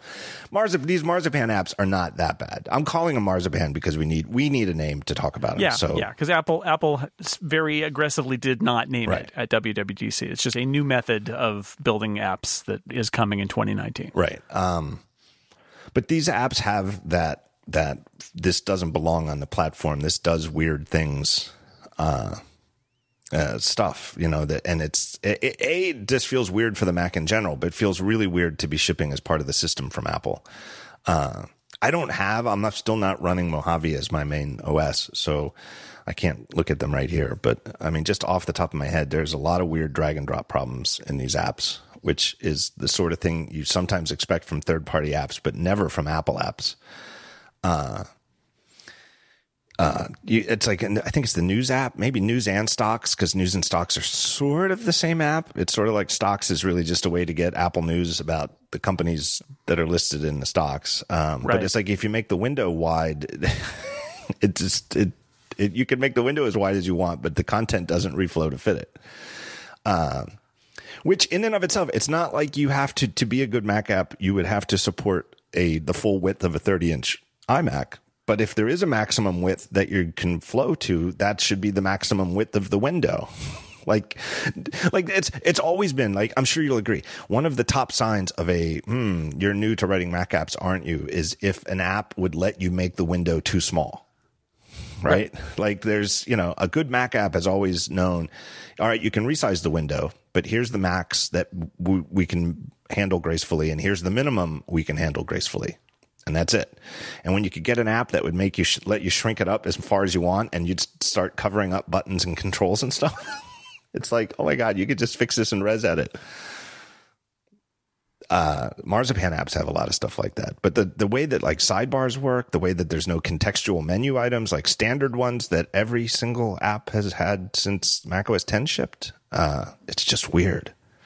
The sharing thing is one of the ones I've written about, and they did fix it and I don't know if me writing about it had any effect on that. Uh, I don't want to take credit for it, but even the way they sh- they fixed it is so weird. So the the one of the problems with Apple News on Mojave is if you read let's say there's an article from Six Colors in and you read it in Apple News and you're like, this is a good story. I would like to share this. I would like to you know put it in an iMessage or mail it to a friend.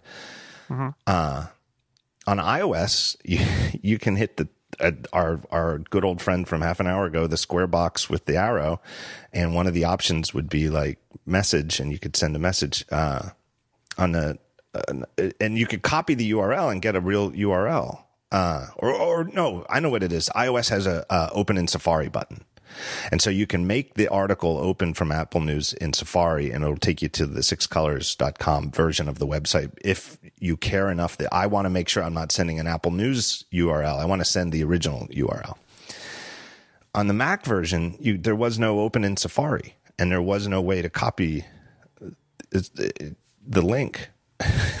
it was like one of the first ways I figured out to get a real URL out of it was to copy the URL uh, which would copy an apple.news slash whatever unique identifier URL. And then instead of using Safari, go to Chrome and paste it in there. And then it would redirect to the original website because Chrome doesn't know the magic. Hey, if it's an Apple News URL, open it in Apple News. But if you opened it in Safari, it would always take you to Safari. There was, other than using Chrome or some other third party software, there was no way to get the original URL. Like, that's crazy and very unMac like. It's not just limited. Anyway, I don't know. I see that stuff as a can I, I'm very worried about it, to be honest. That if if this is actually a sign of where Apple thinks, you know, that these are fine examples of uh, well, the other thing is that in the latest version of Mojave, they added like a file share or copy Safari link button or something. I forget what they did. I don't use Mojave on a daily basis, so I forget what it was. They added a menu item that does that does give you the original URL. So there is that. Uh, it might even still be in the the beta version that's not actually shipping. So anybody out there who's looking in Mojave and looking for it while they listen to this, maybe it's not there yet, but there is a solution in the beta at least but it is not it's not the right solution. it's certainly not the Mac like one. So I'm deeply concerned that these are like they're either some type of prototypes that that are that effectively should have been branded as public betas that we're shipping public betas of these four apps in Mojave. Mojave will be shipping as a non-beta OS in the fall and it will include four public betas of these apps. Uh, which they did not say. These apps are not branded as public betas. Right. They are branded as the Mac version of Home and News and whatever. Um, I'm deeply concerned. Like, if the mistake is that they should have been called public betas and they didn't want to call them public betas, but they've got much better ideas for where they're going with this stuff, well, then I can't wait. You know, I'm, I look forward to hearing about those ideas. If these are actually indicative of where Apple thinks Mac apps, like what makes a reasonable Mac app from Apple, then I'm I've maybe never been more concerned about the future of the platform. Yeah, that's that's the mystery, isn't it? Is did they think these these were okay, or are they just trying to? Because the advantage of shipping them is, especially for news, uh, news is a news is an important platform for them. It's an important yes. thing for them to do. Home, right? Having HomeKit support is important to Apple. I get why you want to get those in Mojave so you can say finally the Mac can do these things. I've been I was complaining about no HomeKit support in the Mac yep. for the last couple of years, right? So great.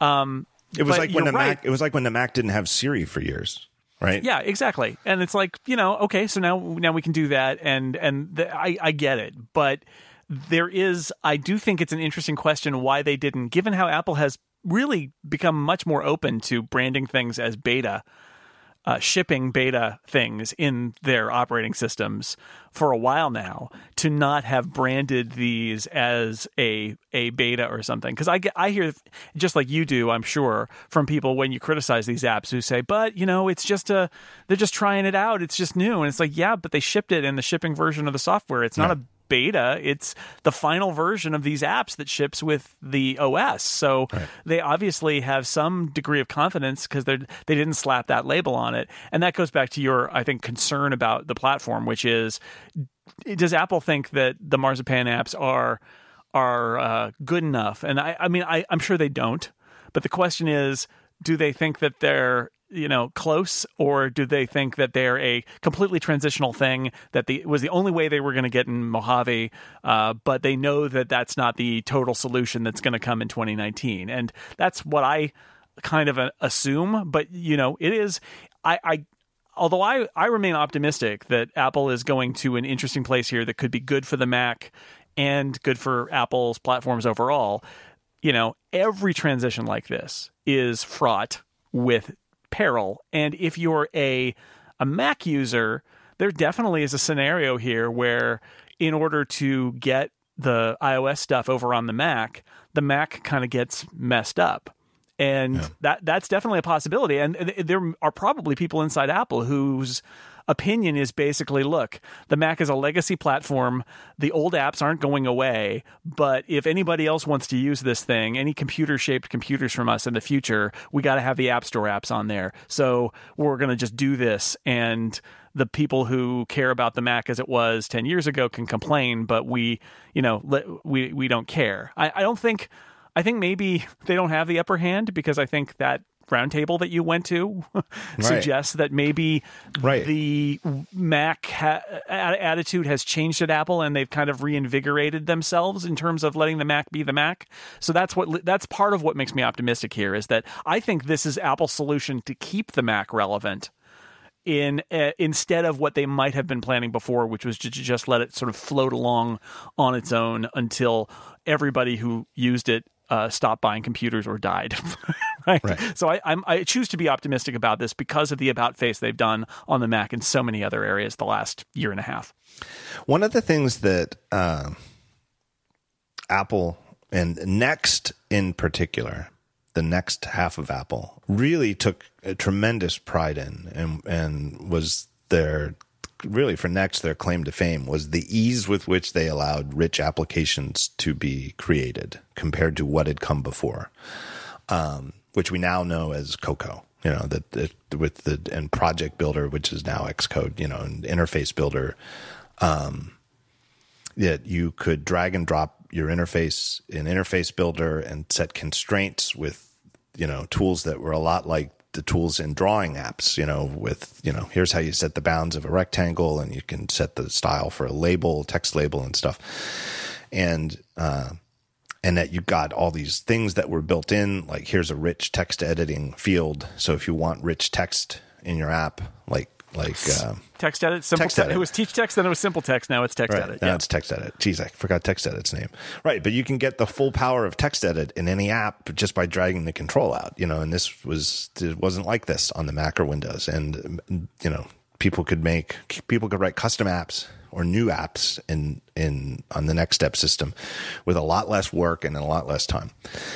and they've you know and, and it was a big part of the eventual success of mac os 10 is that it was a great it wasn't just a good platform it was a great platform that really enabled small teams of developers to build really powerful apps. And we see that to this day right? Where there are apps like um, you know acorn is uh, from a friend you know my friend gus mueller is you know he runs the company with his wife and gus is the only developer and it's a super powerful image editor.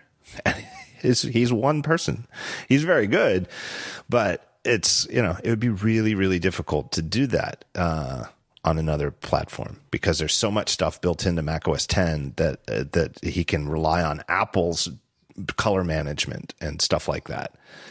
Uh, you know, it's it's a really big difference from the classic Mac era. Like there was lots of stuff I still love about the classic Mac era, but there weren't going to be a one man alternative to Photoshop. You know, it's it it just wasn't possible because there wasn't Exactly. enough built into the system. So anyway, Apple's all this is to say is Apple has prided itself not on being a good platform for users, but that it's a great platform for developers, just insofar as are the tools good and are the frameworks good.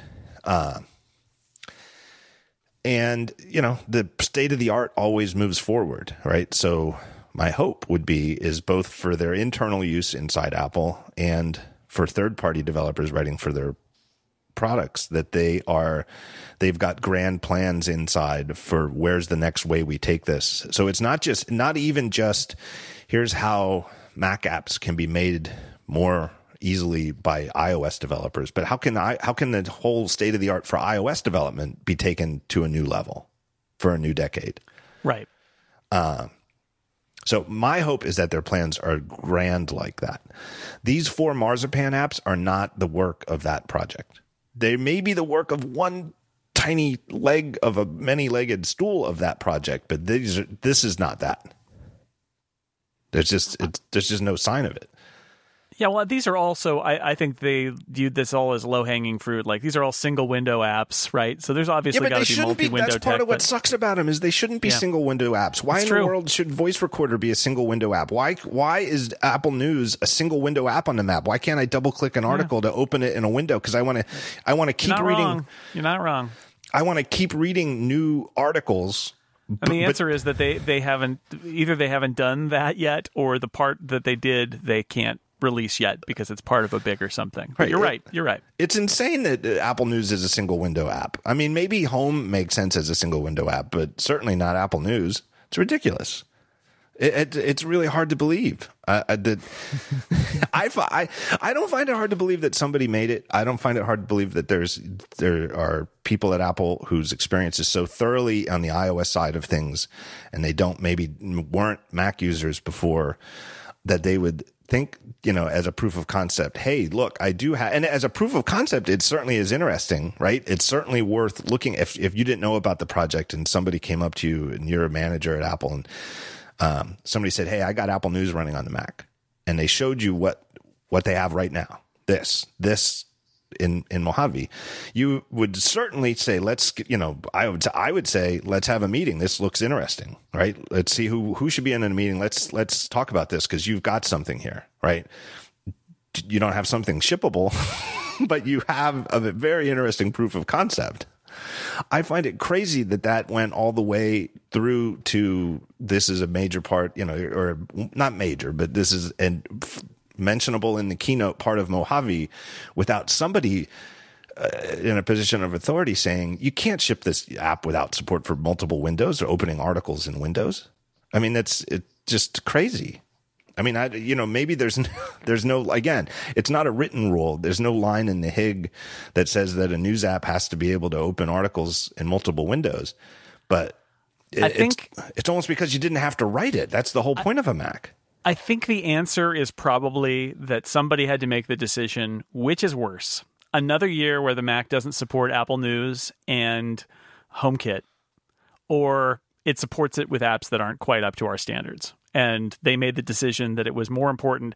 It's funny too because they didn't need to release these apps. And Right. I wonder sometimes about why they did that because the so they're like, okay, well, we can get HomeKit on the Mac, but what it's going to take is it's going to take us to use this translation layer to do it, and it's not going to be a great app, but it'll work.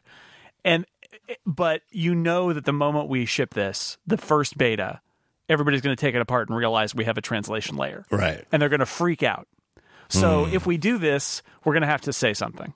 Hmm. Because we need to we need to set expectations. And- Because that's the other thing about this is these four apps, these four apps required them to have those slides where they talked about how this was something that they were going to do in a year.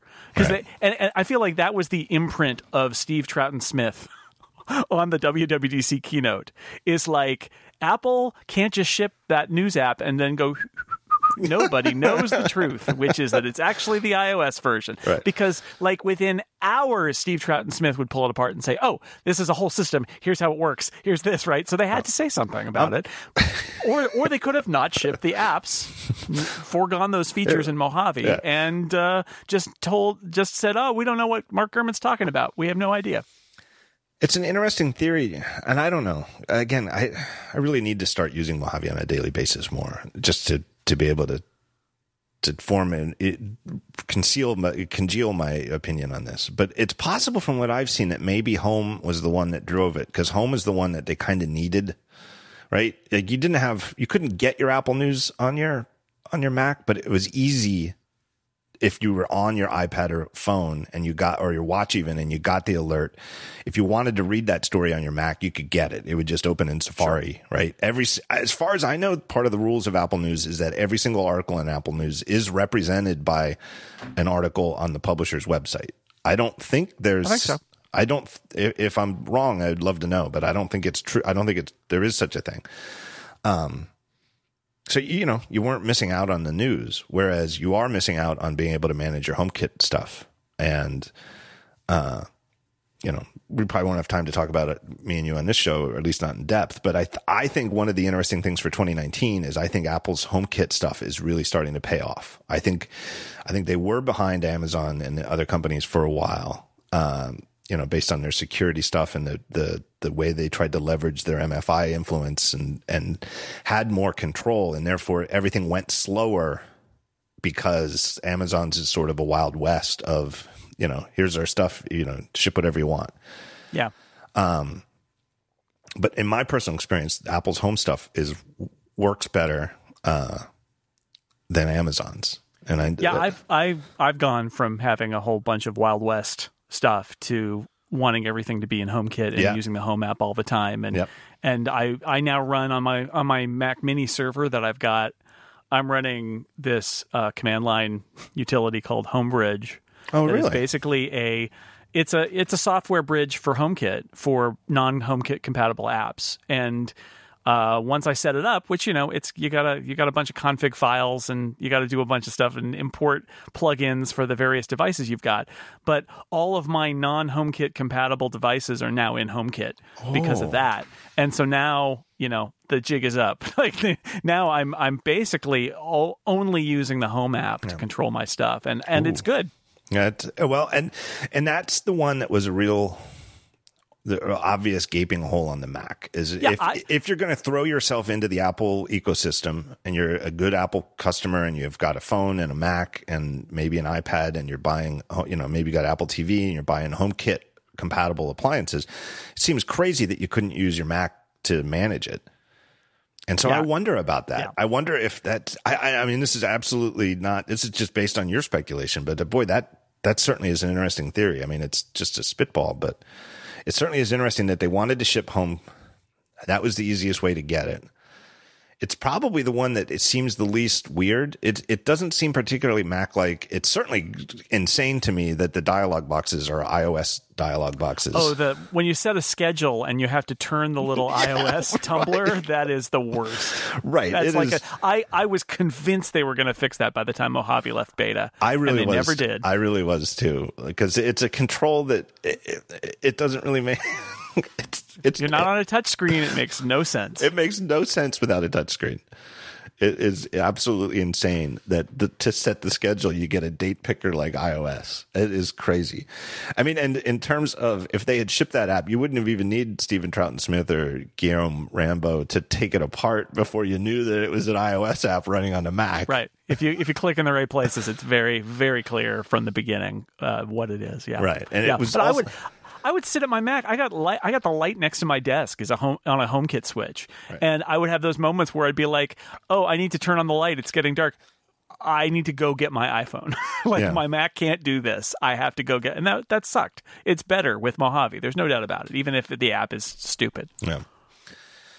Well, that's an interesting theory. All right, let me thank my third sponsor uh, because we're going long on time here. And it's our good friends, very good friends. And I mean that genuinely, sincerely, because they sponsored my show for a long time and they sponsor very frequently. It's our good friends at Squarespace. You've heard of them. If you've listened to this show before, you've almost, it's almost impossible that you haven't at least caught one episode that they've sponsored. Uh, but they keep sponsoring because guess what? People keep signing up with code. Uh, they've got the data to back it up. Um, and I think what happens is, what are the odds that you, Joe or Jane, average listener of the talk show in late December 2018, need a new website right now? Eh, probably pretty low. But what are the odds you're going to need a, a new website sometime next year? Well, probably a lot higher. And I think they keep sponsoring the show because it's filed away in your head that, hey, Gruber keeps saying if I need a website, I should try it at Squarespace first. And people do it, and it's true. And they get a web, like, wow, that was a lot easier than I thought. And these prices are great. Uh, I guess I'm done. Uh, it really is that easy. And I really think that's the key thing about, uh, you know, like you might go buy a pillow today because you maybe need a new pillow, but you may not need a website right now. But when you do, you build it at Squarespace. Uh, file it away in your head that that's where you should try it first. Everything is in the Squarespace system. It is, you just go there, you sign up, and you do your design in the browser window. You do the customization in the browser window. You get your analytics right there on the Squarespace system, and they have great analytics. It is truly one of my favorite things about Squarespace uh, because I find almost every analytics package for like you know what's your traffic, where's it coming from, what what's popular on your website. I find it to be the most baffling. It looks like an airplane cockpit type thing. Like I have no idea how anybody could ever use it. You look at Squarespace's and it is like so clean, so well designed, so Tuftian almost in its clarity of presentation. Really, really one of the great things. They have great customer support. They have great technology. Their websites are rock solid. Uh, all of the templates you can use to choose from are super well designed. They all scale perfectly from giant screens all the way down to cell phones. Uh, and if you sign up for a whole year, you can get a free domain name registration. So where do you go? Go to squarespace.com slash talk show. No the, just squarespace.com slash talk show. And when you sign up, you get free you get a free trial to start out, make sure everything works. When you go to sign up, just remember that code talk show. Same thing as the URL. Know the and you get 10% off your first purchase. My thanks to Squarespace as the final sponsor of this episode. Ah, what else? We got to talk about keyboards because you can't come on the show and we don't talk about keyboards. I know, right? And baseball season is over. So Yeah, uh, baseball season's so key- over. It's keyboard season, I guess. You know what? Can I tell you just tell you one thing about baseball? Okay, let's do it. I love the MLB app. I do. I have the alerts turned Same. on. And but I I know we've talked about this before too. I do move it off my first home screen in in the in the off season. Sure. It's over on the home screen too. But I still get the news alerts. But in this off season, I would say nine out of ten of the stories are conjecture about trades or free agent signings. Like who might Manny Machado go to? I don't want to read any of those stories. I wish, and I, I don't know how this could be configured in preferences, but I want, I want to hear about every news. Anything that seems like a significant signing from any baseball team, I would like to hear about it. I don't want to read any of the speculation, but nine out of the 10 alerts are for the speculation. And then I Right. ignore them. And then I find out like, uh, three days after it happens that the Yankees re-signed Jay Happ. I'm like, what do you mean they re-signed Jay Happ? I thought he was leaving. And it's like, well, how did I miss that? I re- I have the alerts, but it's Yeah, I've I've trained myself to ignore them. So it, it should be on their list. Like they have uh, very little granularity in their notification setting. I'm looking at it right now. Basically, there's a, a you could do individual team, and then there's um then there's news on and off for individual teams or for general MLB news. And one of the things that um, I feel like in this era of iOS 12 and having um, control over your notifications, that Apple needs to even uh, push even more to app developers, especially like leading app developers like the MLB app. This is always one of the highlighted apps. They have a great relationship with Apple. Um, they need more granularity in their push notifications for content than they have. Um, I actually experienced this. I actually sent a bug report to the Washington Post because I had their, this was last year, I had their uh, news alerts turned on and they started sending me news alerts that were things like feature stories or uh, you know crossword puzzles or whatever, Yeah. like things that are not news alerts. And and I I sent them a bug report and I said you guys need to separate your promotional story pushes from your news breaking news headlines Yeah. because if you don't i'm just going to turn off notifications because I, I you know yes if somebody famous dies and you want to send out a push i will i want to see that you can depress me i, I, I get those there's a point last year uh, over the holidays actually where like I got two push notifications a day from the Washington Post, and they were the most depressing things. But it's like I signed up for it; it's fine. But what I don't want is we also have recipes for for Christmas Eve. It's like Right. if people want that, that's great. If they want to get the feature story headlines, and I think the New York Times and Washington Post both do this now, where you can say, "Do you want featured stories?" Or do you just want breaking news?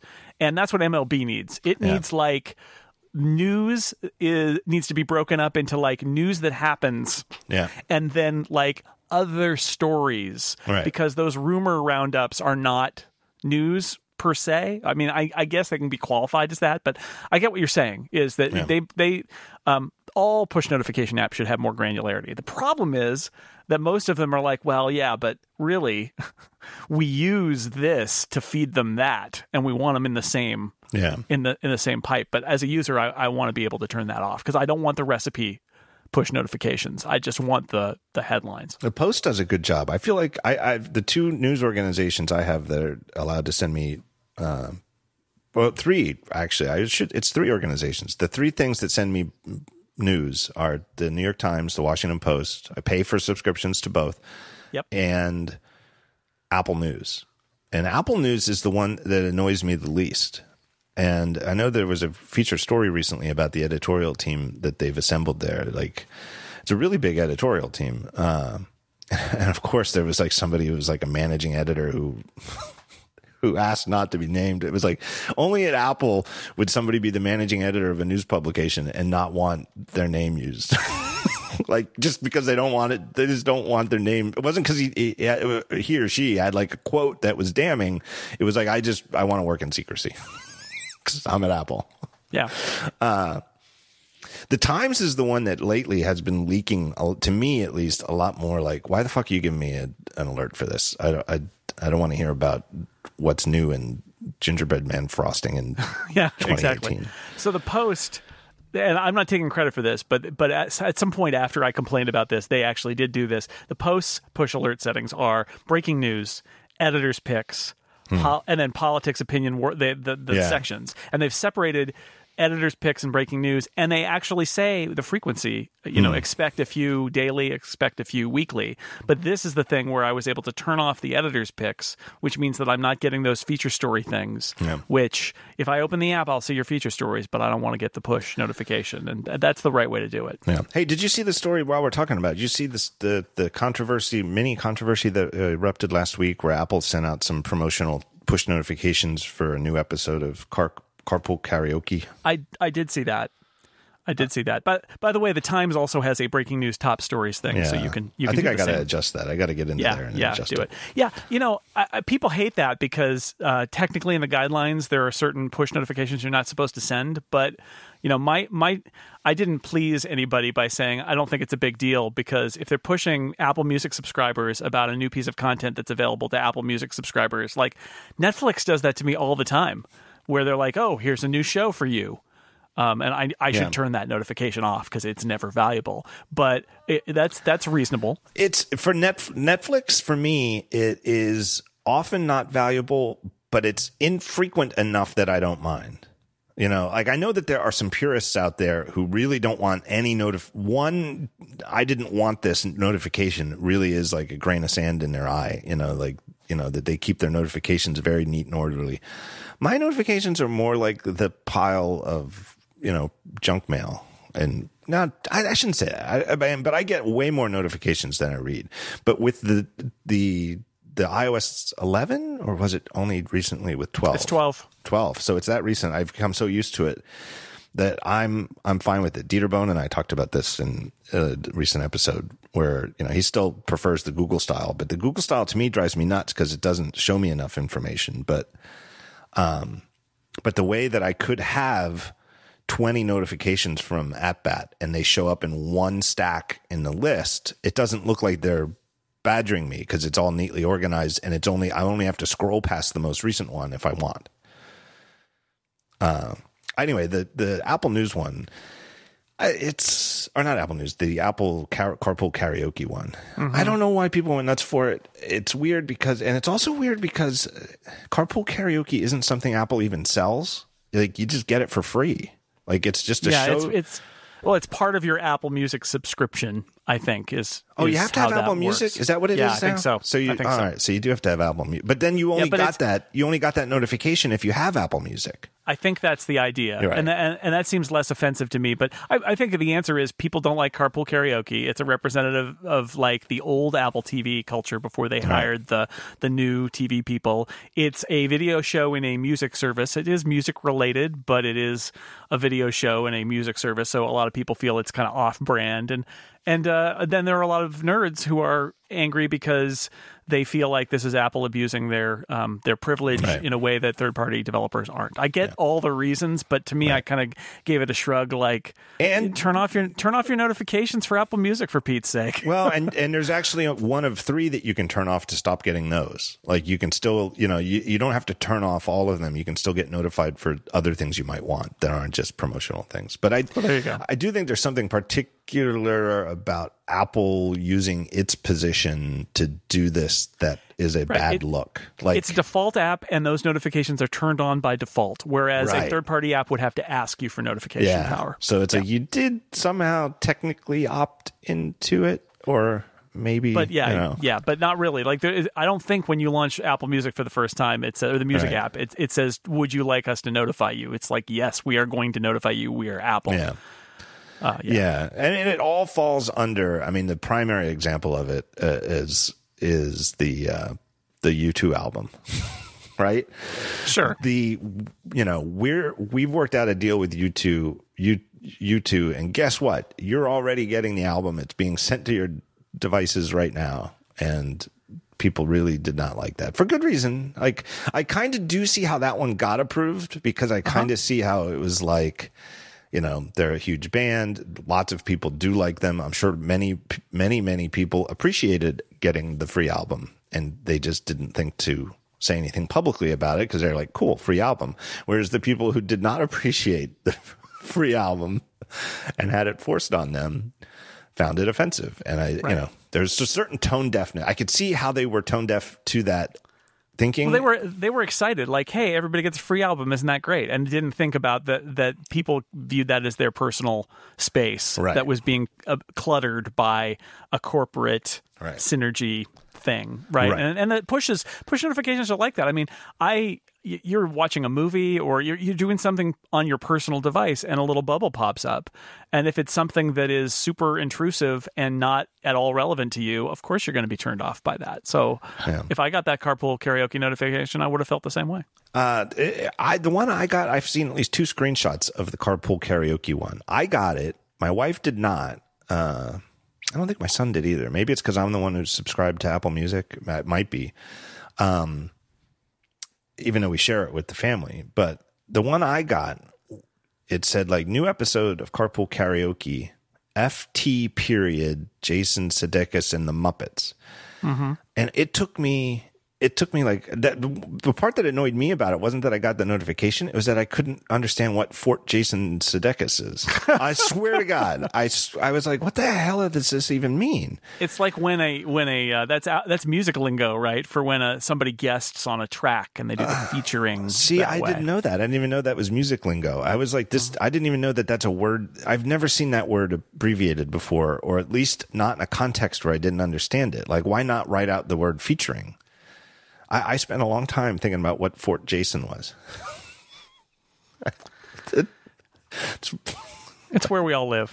That's where you live, at least. All the Jasons. All right, I, one more serious conversation. I, I, can't let you go. I know we've stretched this on, and it's the holiday season and whatever. But I want to I want to mention something because if I don't, I'm I'm never going to forgive myself because it it ties into so much of what we talked about with that whole Mac likeness thing and the way that Photoshop could be created in a Mac like way, even though it was going so much deeper than Apple's own system type apps did.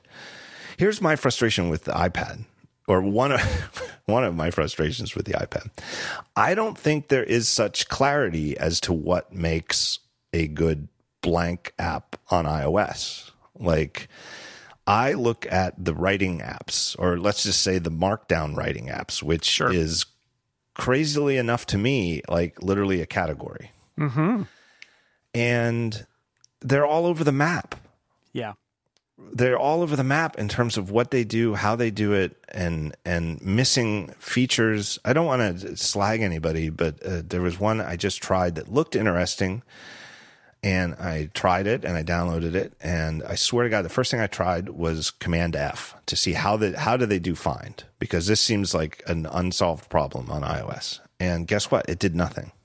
there is no find. like yeah, yeah. And I get it, you know, like uh, Vesper didn't have well, it sort of had search, but not didn't have search within a note, right? Like not Command F search. You know, you could search for your list of nodes to find string, of course. And I'm sure this app supported something like that in the source list. But that's a notes app, not a uh, a text editor, right? For like writing articles. Like you can't have a an article. You can't have a thing that's meant for serious writing where you can't search in the article. Yeah, it's a um, it's definitely a problem. I think one of the reasons there are so many Markdown apps is that it's easier to do a plain text editor than a style text editor, to be honest. Mm-hmm. And so that they're like, oh well, this is great. Markdown text editor, file access, we're done. Um, maybe maybe you got and not all of them are like that. There are a lot that are much more sophisticated than that. But I feel like the that's one of the reasons that people said, "Oh, I can make one of those." And then you're right, like all the other features are hard and some of them I forget whether it's is it so I use 1Writer for the most part and I think its search is implemented I'm not sure whether it's search there's there's an app I've used for Markdown where the search is implemented basically as a plugin uh, because it's got a macro language behind it. And I can't remember whether it's 1Writer or editorial.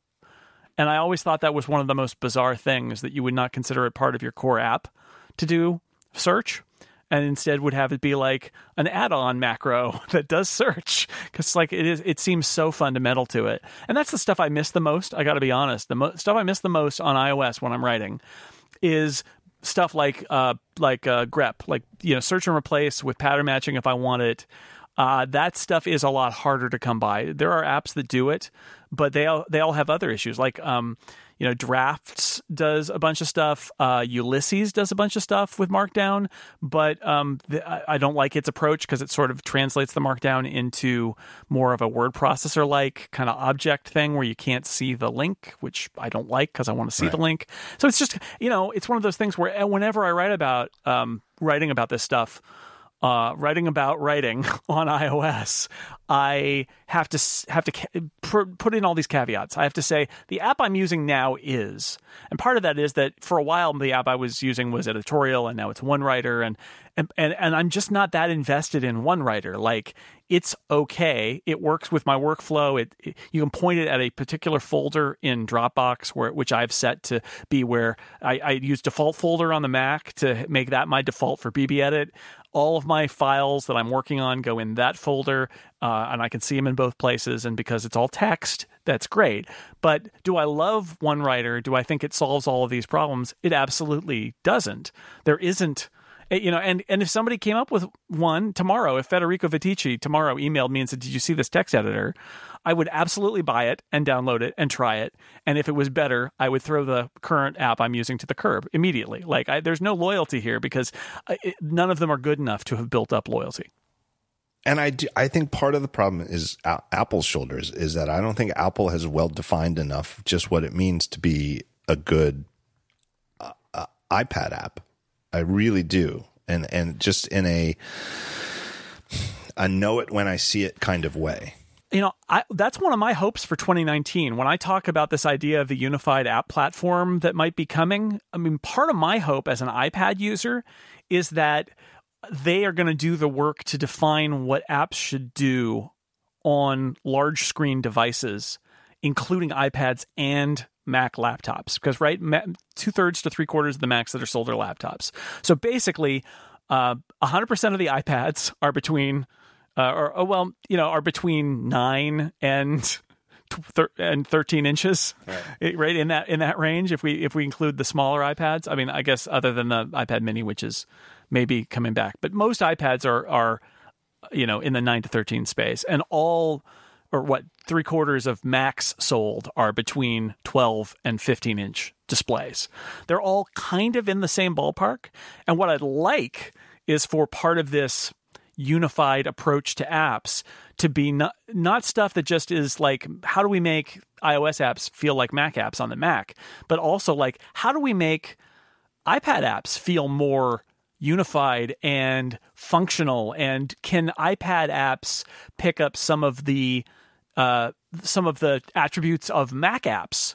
Because the problems, I mean, the, the devices are different, but the problems and the screen sizes are not that different. And and so um, I've talked to Federico about this and to Mike Hurley about this. Like, I think potentially you could get like better keyboard shortcut support, potentially like pointing device support, potentially something that's the iOS equivalent of a menu bar. Mm-hmm. Like, I, I feel like this is an opportunity for Apple to make iPad apps richer and more powerful too as a part of the process that is bringing them to the Mac, which is a platform that wants them to be more powerful. Yeah, like I mentioned recently that like the iWork apps, like Numbers, Numbers is the one I use the most. Um, and but Pages, I think they all have it. But there's the i the iPad versions have like a dot dot dot button that opens yep. a popover and the popover is full of items. Some of them have sub some menus. It's a menu mm-hmm. bar.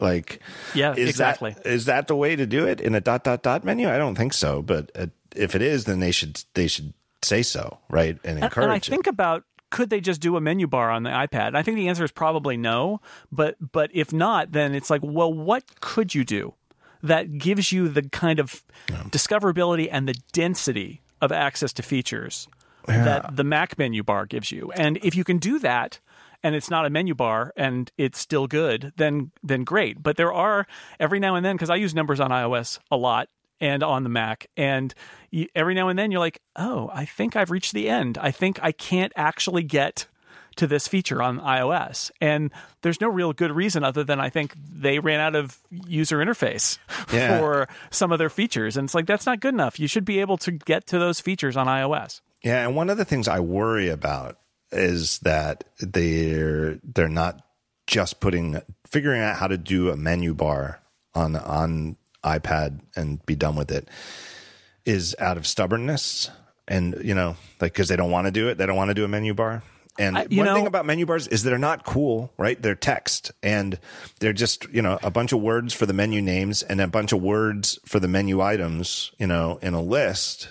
And but guess what? Text is actually very information depth uh, rich you know it's, it's yeah. there's there's uh, density, right? The information density of the Mac menu bar is tremendous. It's it's enormous. It is the best place. It's the most I think revolutionary and maybe undersold thing about the Mac interface when it started was Right. the fact that every feature that was available in any given app was discoverable by going through the menus, and that there were you could have sub menus.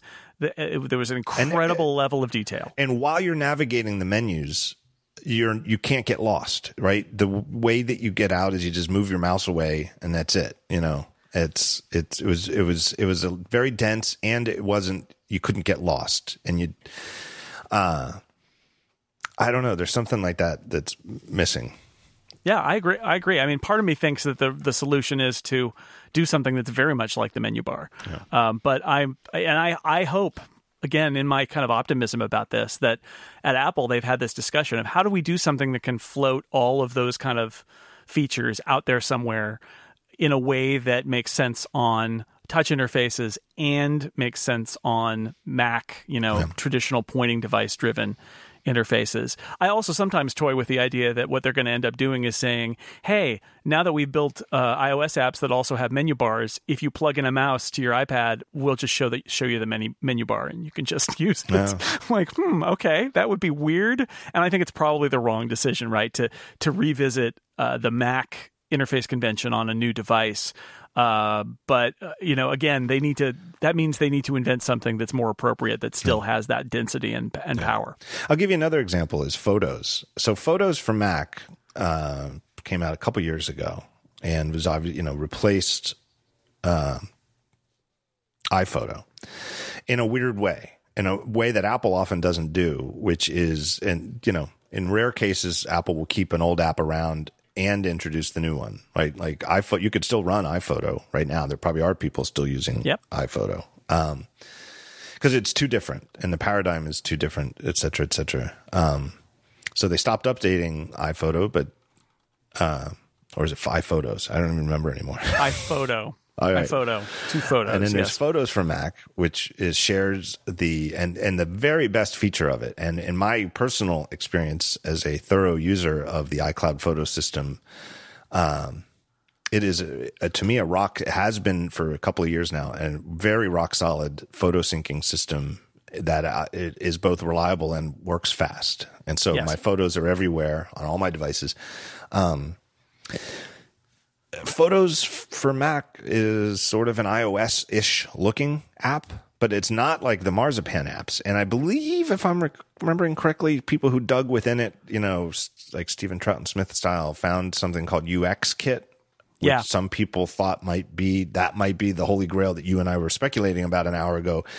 That UX kit could be the UI kit for the Mac, and it. I think it turns out either it was, and they decided to just leave it with photos, or it was just something the photos team made to get that. You know, it was, and they just Right. picked that name.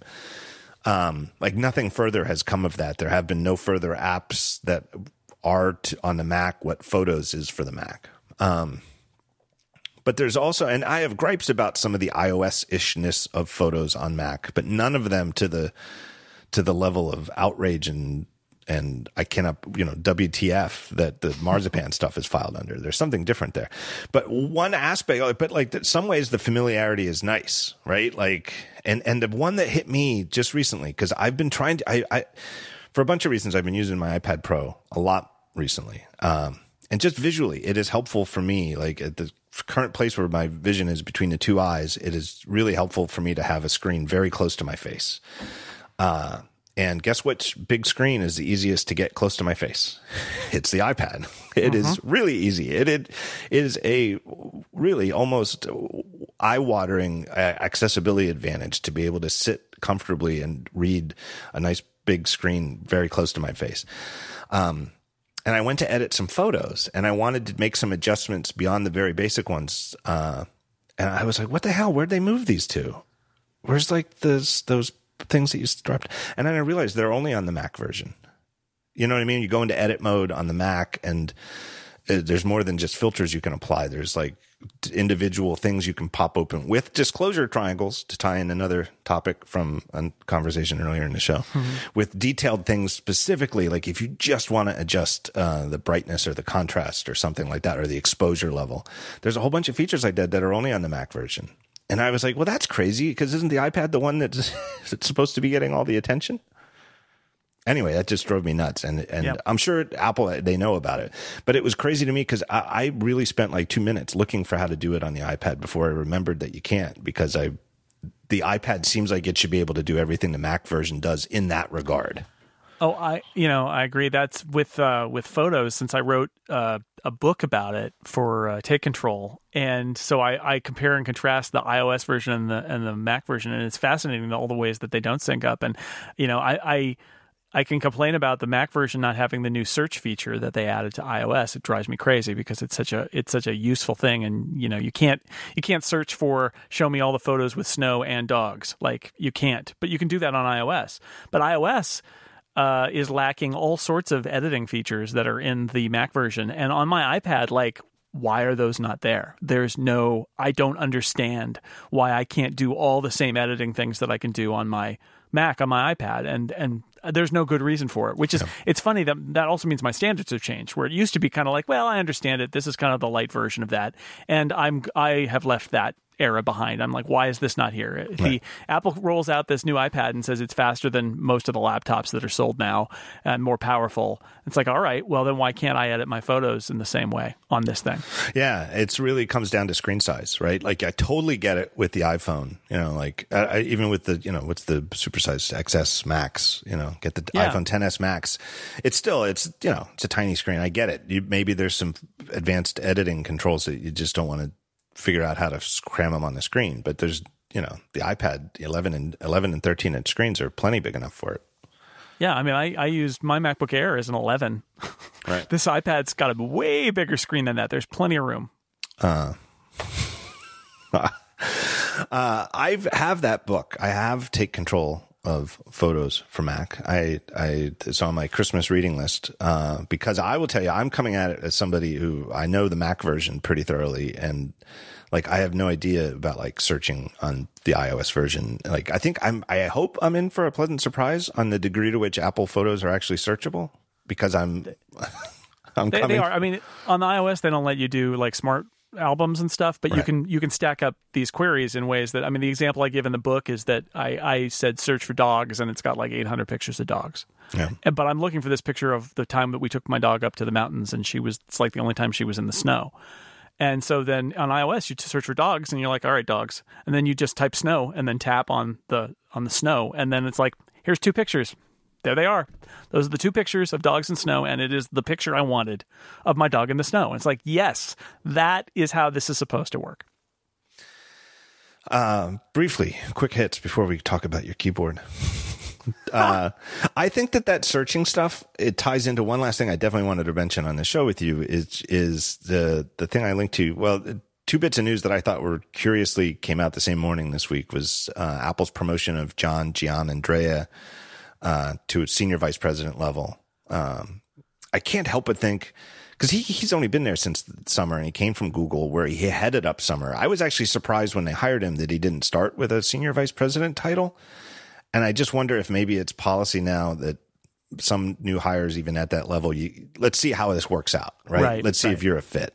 Um, like I can't help but think that that was the plan all along. It's like, okay, you le- you're going to leave Google, you're going to join us. Here's a big pile of money uh, let's see how this works. And it's worked apparently well. And now he's promoted to senior vice president level. And because his job's the same, he's, he started as the head of AI and machine learning.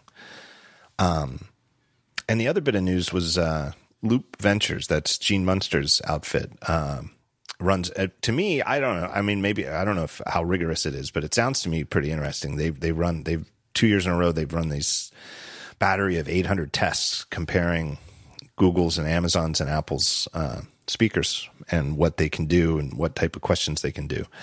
And the really interesting thing to me is uh, probably is a surprise to know when Google Assistant was still the most capable. Um, and they all improved over the last year, but Siri improved by far the most. Like, well, you know, like Google Assistant got like 7% more questions right Siri improved 22%. And Siri's wasn't even 12 months, it was nine months because the HomePod didn't ship until nine months ago. Right.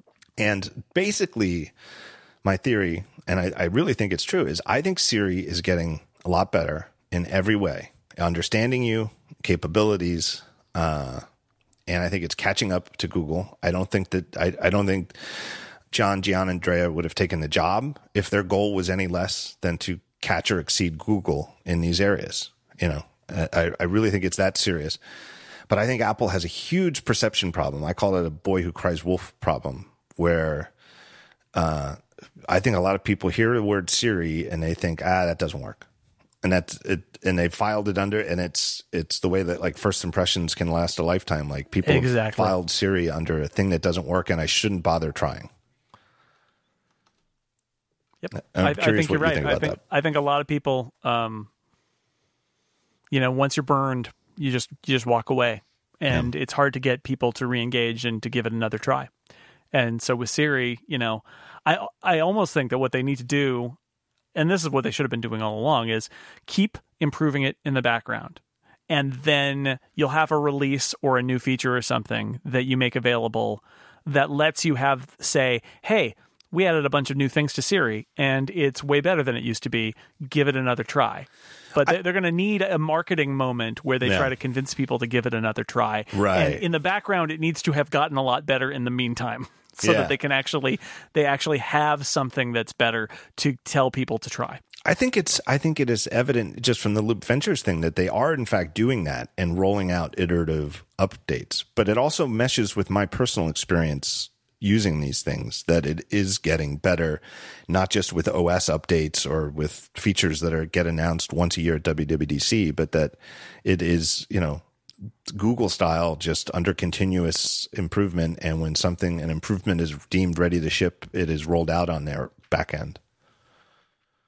Yeah, that's the right way to do it, right? It's cloud it's cloud features. But then at some point, perhaps there's a marketing feature that they hold off on right. and announce somewhere and and use it as a way to you know ask people to give it a new try, give it another another go because you know they know it's got a reputation. They, are not they're not dumb. They're aware of Siri's reputation. Yeah, I think you're right that they've got to hold off on a you know some kind of new integration with the thing. I don't know what it would be, but so that they know. can say it, or maybe you know maybe it's it's you know maybe it's a little you know good old fashioned advertising campaign right? Right. Could be. You know, just throw money at it and do make clever commercials and get them everywhere and, you know, try to make it a thing. But I don't know, something has to be done. In addition to just making it better, something has to be done perception wise because the better, the getting better isn't enough because people won't notice if they don't try it. And it's exactly. like you, you, and you don't accidentally try it, right? I mean, you could accidentally. Also, people people only know that they remember the failures too. That's the other part of it. Oh, so, absolutely. You know, Absolutely. Yeah, the time that you asked to go to the pizza place you go to all the time and it gave you directions to uh, North Carolina.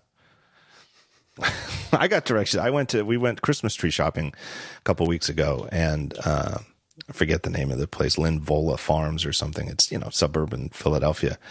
Um, and I ask Siri for directions because I we go once a year and the, the roads sometimes change and you want to get the traffic. So I, you know, I kind of know how to get there anyway. Um, and I know that you get there by starting going south on I 95 out of the city. And that was the directions I was following. And then we kept going and then we wound up we crossed the state line into Delaware. and it got, we got to the welcome to Delaware sign. And I was like, you know, I kind of thought we missed the exit. And then we checked, and we were going to some place with a similar name in North Carolina. yeah. yeah, that that one still gets me, and that's that's you know because Maps is the same story as Siri, where you you remember the failures and they need to keep getting better right. and and try to find ways to get people to try it again. And that's the that's the Maps failure that comes up a lot that I still can't believe that they haven't fixed, which is if if it knows your location and you do a search you'd be really aggressive that they're trying to find something you know near you. Please pick the thing that's sort of like this in pennsylvania yeah. and not the thing that is like it but in north carolina because i'm probably not asking about north carolina. Yeah and and, and it, the way that these things fall short in so many ways and i i think we'll get there faster than when we all think. I think it's that old that whole bill gates thing uh and maybe he didn't originate the line but that uh technology progresses way more slowly year after year than we ever think, and way faster every ten years than we think. You know, that you mm-hmm. look at it year over year, and it never seems like we're getting anywhere, and you look back 10 years and you're like, holy crap, that was crude. I think, you know, we'll have that sort of moment with this stuff. But like if you got in an Uber or a Lyft and said to the driver, take me to a, a Christmas tree farm in North Carolina and you live in Philadelphia, they're going to double check before they take off, right? Yeah. They're gonna, you, you can have that conversation very quickly. Uh, you know, it, that that conversation doesn't happen when you talk to Apple Maps, right? There is no double checking of the ridiculous. Are you sure you want to drive cross country as opposed to driving 22 minutes out of the city? Makes me want to get an Uber and see what they would say if, if I tried to go to North Carolina. All right, what's your current keyboard, Jason? Uh, I am using a Vortex Race 3, which is a, I think what they call a 75% keyboard. It's so mechanical keys. I use the Cherry Brown switches because I like those. It's, um, but it's small. It's got no keypad. It does have a function key row, so it's and, and it has dedicated arrow keys. A lot when we talk about uh, these keyboards, you and I, people send links to things that don't have arrow keys, and it's like, yeah, you can hold down like the function key and move around with the arrow key, things that are arrow keys. And it's like, no, I'm not interested in that. I want I want arrow keys. I've spent my entire life with arrow keys. I, I want dedicated keys to move around my move my cursor around on the screen, uh, and it's uh it's pretty nice. It's uh, you know it's just a USB keyboard, but um, having that extra function row is nice just for controlling you know media brightness stuff like that. Um, and uh, it comes with Mac keycaps, which often these keyboards don't. Uh, and you know it's programmable, so you can put it into Mac mode, and then at that point, it's just a Mac keyboard and not a you know Windows keyboard with uh, weird keys that you have to pretend are different keys or whatever. It, it, it that that was a nice feature of it, and so that's what I'm using now. My weakness on the keyboard front is is on the wireless front. Is I'm I'm more Yeah. likely to buy a bunch of, and in fact, have recently bought a bunch of Bluetooth keyboards uh, before settling on Apple's um, Magic Keyboard, which I can't believe I didn't try first because I had the old Magic Keyboard, the one that took batteries, and I didn't realize how much better the new one is that charges by lightning. Oh, so you had the you had the the whatever it was called. It wasn't the Magic Keyboard. It was No, like think- the what was it? Uh, I think it was called a Magic Keyboard, but I don't know. Mm, I, I don't think so. I think it was just the Bluetooth keyboard, and that's the one with the with the double A batteries Yeah. go in that little cylinder Yeah, on, on the back. a cylinder that honestly looked like it was meant to hold double A batteries. You know, That's yeah, exactly right. And then the Magic keyboard has just the lightning charger. Right. And no, it's really good. And you can get um Studio Neat makes a, a, a thing, and then there's another one that the Federico canopy. Studio Yeah. Neat's is called the Canopy, and it is lovely. And and uh, Federico found one that's very much like the old or- origami workstation thing, which has got like a magnetic fold and all that. And the idea there is with either of those, you've got a little keyboard holder that is also a stand for an iPad. Yes, exactly. I have to look up Federico's. Um, on the on the actual plug-in mechanical keyboard front, I'm so loyal to the Apple keyboard too that I'm a little less likely to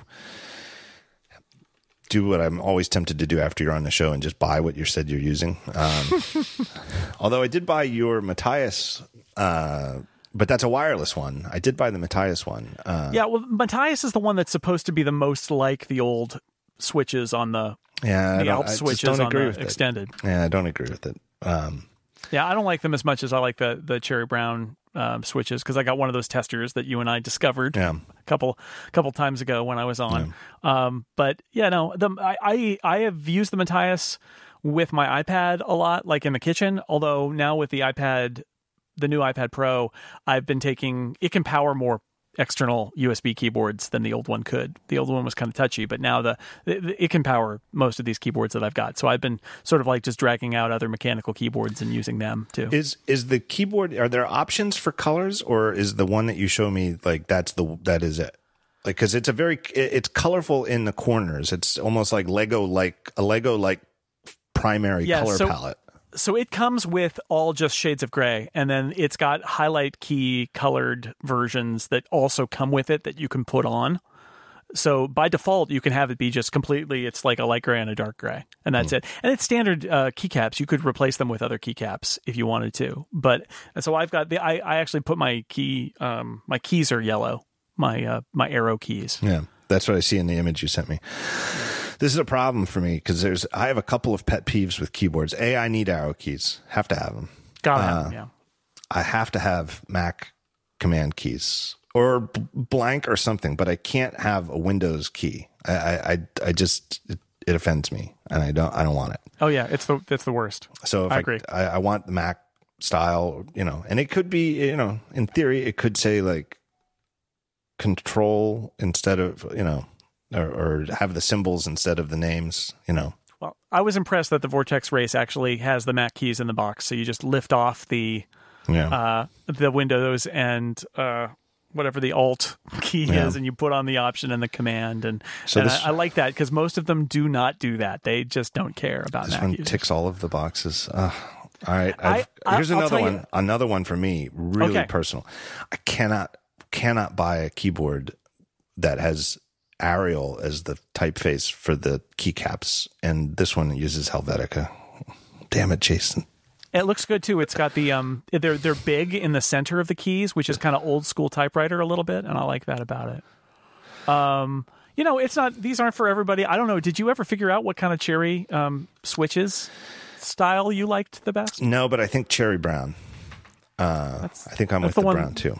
That's the one that that, that has worked for me. I don't know. I don't want to. I don't want to cost you 130 bucks, but I, I do. I do like it. I got to tell you. I know we've been running forever, but uh, it's a short show. Uh, let's. I got I got one one story to tell you. I reviewed this um, Bluetooth mechanical keyboard that, that they read all the articles I wrote about this stuff, and they're like, "Oh, you got to try this out. It's Bluetooth. It'll work on the Mac. It's got backlighting. It's all this stuff, and it's this crazy keyboard. It'll like it, it has backlighting effects where you touch a key and like lights ripple out from the key. It's very it's not good, but it's amazing. Um, and I had this moment where I realized I had a uh, an inviolable keyboard rule that I didn't know I had, which is they have a the shift key is on the far side of the arrow keys Oh, on the right side. What? So if you want to press shift, you have to go past the up arrow. oh, that's that would not and work I, for me. I started I started typing and I was like, oh no, I can't use this keyboard, and I put it away. I was like, I can't, I can't even do it. So there's weird, weird keyboard layouts do not work for me. I actually bought for this Vortex. I just bought these things that are um they're like they're almost like covers uh for key switches, and they basically block off a key switch. I think they're called what are they called? Switch blockers. Because the only problem I have, my real complaint with the Vortex uh, three is that um, I don't. It's it's like on new Apple laptops. I have a hard time orienting my hands without looking yes. because uh, it's just a grid of of keys, and so um, the right above the right arrow key on this keyboard is a lot of keys that I never really use. You know, home, end, page up, page down, and I realized what I'm going to do now that I found these things, these switch blockers, is I'm going to take a couple of those keys off and block them. Hmm. At which you. point I have a blank space in the keyboard that my fingers can feel and orient properly. So that that I'm excited that I I, I knew those must exist somewhere and I finally found them. So I'm going to give that a try and see if that solves. That's the only complaint is that every now and then I find myself having shifted over a key and everything comes out nonsense and then I'm curse and move and then I get back to it. And I want to I want to stop that. what does the P, PN key do? Uh, that's well. So this is a programmable keyboard. So um, you hold down PN and you can do stuff. That's how you switch between the Mac mode and the Windows mode. And for people who are programmers, I think my understanding is you basically can program multiple keys keystrokes into a single key using the programming system for the keyboard. But all I did was do what I looked in the manual and pressed the button that makes it a Mac keyboard. And then I'm going to lock that key out too, quite frankly, because I don't need to press that and accidentally send my keyboard into some weird key layer thing. But apparently, that's a, for, for some people, that's a real, um, big thing is the programmable keyboards where you've got to fire off a whole bunch of keystrokes in a sequence and you can actually just program them in and then you press one key and it, it's like a macro it's like keyboard maestro in in hardware Hardware. Gotcha. but I don't I don't need that because I got keyboard maestro. Yeah, exactly. exactly. I was going to say that. You beat me to the punch. One thing like I don't like it? about the mechanical keyboard world, and I like about this one, is that this one, it's like you pick, you got your, you pick your switches, and it gives you the keys, and you just get a box with everything in it, and then you, if you want to pop some keys off and put other ones on, they're all there already, and you're done. There's Exactly. there's a lot too many of these that uh, are shipping as like kits that you have to kind of do the assembly on more than just Yeah. popping keyboards on. it. it's it's it's well, like there's a whole keyboard kit culture, which is great if you're into that sort of thing. But if you're somebody who just wants a, a neat keyboard, like "Oh, this is Yeah. a cool keyboard, I want this. It's like I don't want to solder anything. I don't want to build my own keys. Yeah. I don't want to have to choose a particular layout. I just kind of want to get the keyboard and use it. Yeah, because I, I, you know, I've been, I, I don't want to spoil any Christmas, but somebody in the household has been very serious about asking for a gaming PC for a long time, and Ah. it's been determined that that they should get it. And I don't know shit about buying the gaming PC. And I heard people, and I brought this up a few episodes ago, and people wrote and said uh, you should build them together. That this is, you know, father son bonding experience. and I know uh, your colleague and and everybody's mutual friend on the internet, Mike Hurley, has gone through this. You did this, yeah. Yeah, I think the bonding is really that Jonas will hear um, swear words come out Uh, of your mouth. I that hear- that I maybe I- he's never heard before. Well, I, I- but I don't know anything about gaming PCs. I, or I didn't. now I do because uh, me and uh, and John Siracusa got me started, and then I, I figured it all out.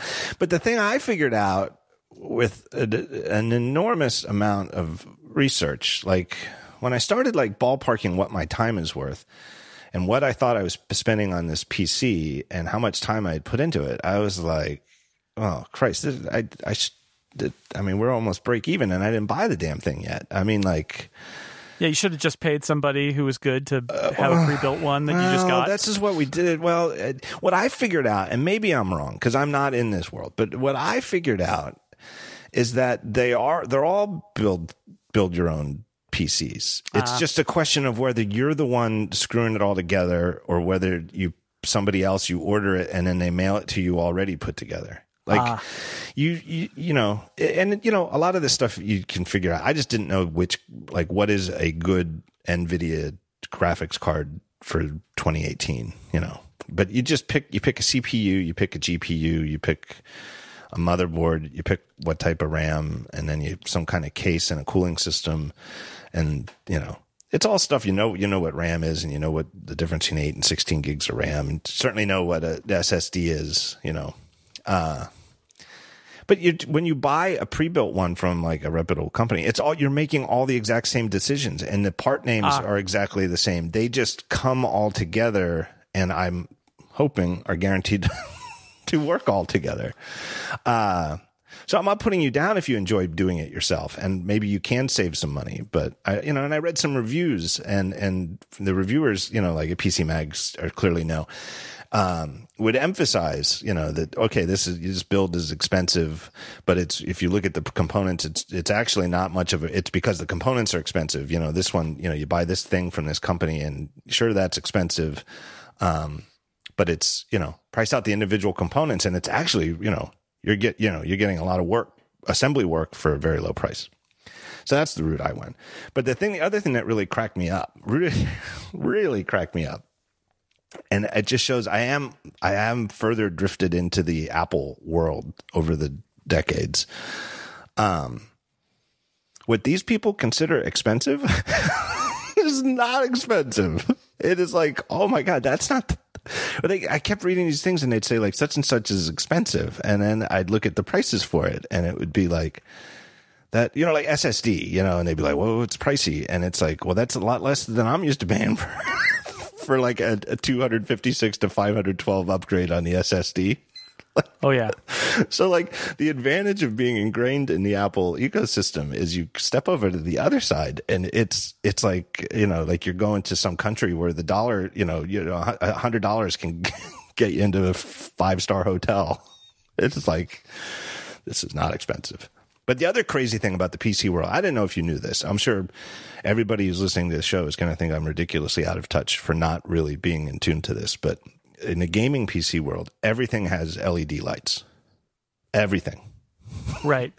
Your mouse, your mouse has lights. Your keyboard has lights. It's like that keyboard that I that I tried, which I think that's why it has those lights, is because it comes from the from a gaming background, and it's Right. The, like that you can have them do random patterns that have nothing to do with anything. You can have them like it, it, like eight different programmable ways that your keys can dance in front of you as you type. I'm I'm not making this up, Jason. The displays have lights. like not the display, but like the back Huh. of the display has lights that can shine onto the Oh, on wall. the wall. Oh yeah. Then so yeah, totally. So it's like that Philips thing, you know, like Philips had a thing for their TVs where they could sh- shine a light on the wall. Yeah, they find like the dominant color of the what was on the TV and broadcast that onto your wall, so it was more immersive.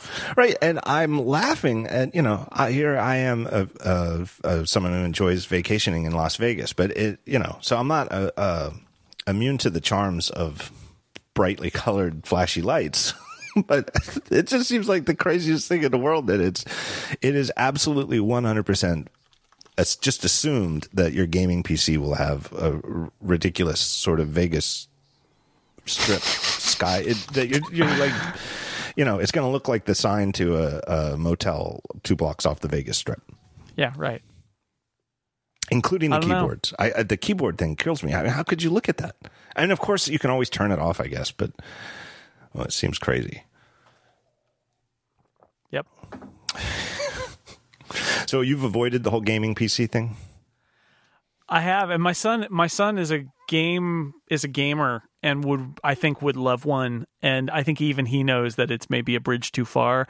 I've offered to let him. I have Boot Camp on my iMac hmm. Pro, which is a pretty good, you know, graphics wise, pretty good. He could just come out here and play PC games. I think the the fact is that he is mostly satisfied at this point with um, console games and iPad games. Yeah. But I have I have thought about it. It's actually one of the things that frustrates me about the Apple's current lineup is I kind of want to buy him a new Mac because he's got a very old MacBook Air. Yeah. But I want to get him one that's got decent enough power and graphics that I could put Boot Camp on it and let him play PC games on that. Yep. And right now, that would be like the MacBook Escape, I guess, which is old and need, hasn't been updated. Yeah. It's not a Um, good so I'm just sort of sitting it out because that, that's what I thought I might do is, It's- is it- get him a, a, Yeah. a, a Mac that could play PC games too. It's especially a tough sell if you're going to be taxing it, right? Like the the year and a half old MacBook Escape is a really tough sell. It, it might be perfect for some people right now, but for somebody who's going to be taxing the graphics of it, it's it's a really hard sell.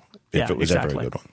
Exactly. So I do I do fear that moment where he comes to me and says it's time for me to get a gaming PC because I, Yeah. I really would rather not go through that, but uh, it might happen.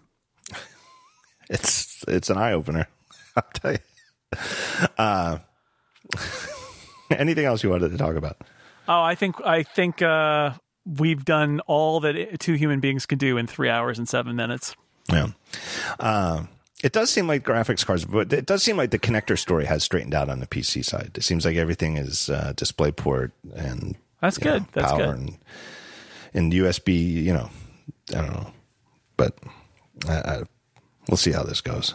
I'm, I'm surprised, John. I mean, uh, having a PC in your house is a big step just on its own. Like John, you mentioned John Siracusa. Like he won't have an Xbox in his house because it's like it's Microsoft. He's not going to allow it. Yeah, see, I don't have that. I don't have any kind of uh, religious aversion to having a PC in my house. I, like, I've never been that type of. You know, I used to have an Xbox. It never bothered me because it wasn't. You know, it had nothing to do with why I used a Mac. Yeah, We have I, an Xbox. It's fine. yeah, I always liked it. I actually liked it a lot. Uh, um, I, that's not the issue to me. It's I, I don't know what to do. like, like I'm not. Uh, it's you know I, I I have no idea how Windows 10 works. I I've I don't know. I mean, it's is it going to be self-explanatory? I don't know. My son doesn't use it either, and he seems to I don't think know. he'll just pick it up, and I'm hoping he will because. but uh, I don't know. It confuses the heck out of me because I learned how to use. I, I can get around an XP, Right. but Right. it doesn't help. Doesn't help anymore with now because my boot camp now is Windows 10. It's like I have no idea what's going on there. Yeah, no, I haven't had boot camp. I've never even installed boot camp. I haven't had Windows installed on. I I think the last time I ran Windows on a Mac was uh, virtual PC. I wasn't Sure. even like Parallels. It was like back in the Power PC era. Uh, yeah, I think it was in the Power PC era when, and it was so slow because Like we soft Windows or virtual PC. Yeah. Yeah, Ugh. I think it was. I was a virtual PC fan for some reason, and it was important for me to just for testing in in PC browsers because I was doing web development work.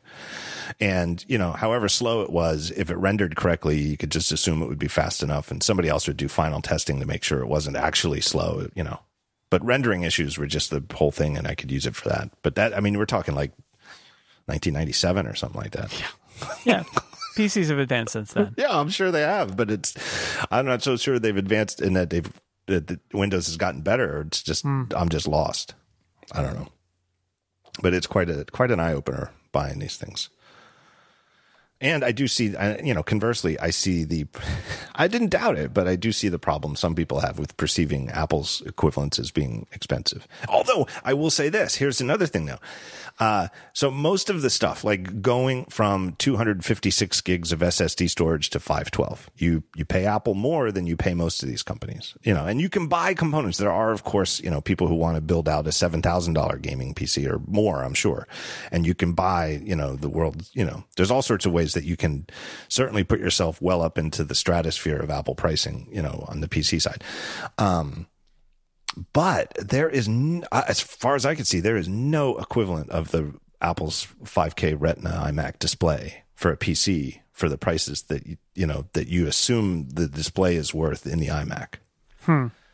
Um, like four and and you know, and gaming stresses it in different ways, and uh, you know what makes the iMac 5K monitor great for the stuff that Mac users use it for. It may not be suitable for gaming at all, you know, but like 4K gaming is a real stretch right now, as far as I can see, within relatively reasonable budgets, and there's very few displays out there. Uh, whereas I've had a 5K display on my desk at a reasonable price for I don't know how many years now, right? I don't know. Right. So that's one area where Apple is still, you know, you know, when they pick and choose their places, they're they're incredibly advanced and capable. Yeah. Mm-hmm. And I remember that all that crazy stuff they did where they had like tool two the way they got the 5K iMac to work is it really had like two Thunderbolt things speaking and doing Right. half the screen and they just made it so you couldn't tell. Mm-hmm. Anyway, it's a bad world out there. I don't know. Count yourself lucky. Anyway, Jason Snell, thank you so much for coming back. Always a pleasure. Have a good holiday season. Everybody can read your work. You too. Uh, find all of your work at Six Uh, dot com. uh, I always like to note you can spell colors however you feel it should be spelled. Uh, on Twitter at Jay Snell. And for your podcast listening enjoyment, uh, Jason has about 30 different podcasts, including, uh, oh, I should definitely mention um, the the episode of The Incomparable that we did where we talked about 2001 A Space Odyssey. I linked to it a few Yes. weeks ago. Um, but and uh, other people who have been mentioned on this show were there as well. John Siracusa, Dr. Drang, who is delightful and probably needs to have a podcast. Uh, but I thought that came out so well. I, I don't know. I was really worried because it's a very difficult film to talk about, and I thought that was really interesting. Yeah, I I um, was glad you could be on, and it was fun to talk about. That's one of those movies that you could, I mean, you could literally talk about it for days and not scratch the surface of it. But I felt like within the context of a you know ninety minute, two hour or whatever podcast, we covered a lot of the highlights, and, and it was fun to to have that conversation. So thanks for being on. Yeah. Uh, what other podcasts? Uh, the one maybe of most interest to talk show listeners is Upgrade that I do with Mike Hurley every every uh, Monday, and I do some other stuff over at Relay. So Relay FM for that, and theincomparable.com for the incomparable stuff, and and I post most of those highlights at uh, Six Colors anyway. Yeah. Yeah. So just go to Six Colors and you'll find you'll find it all. Anyway, have a great holiday season. Best to you and the family. Thanks. Likewise.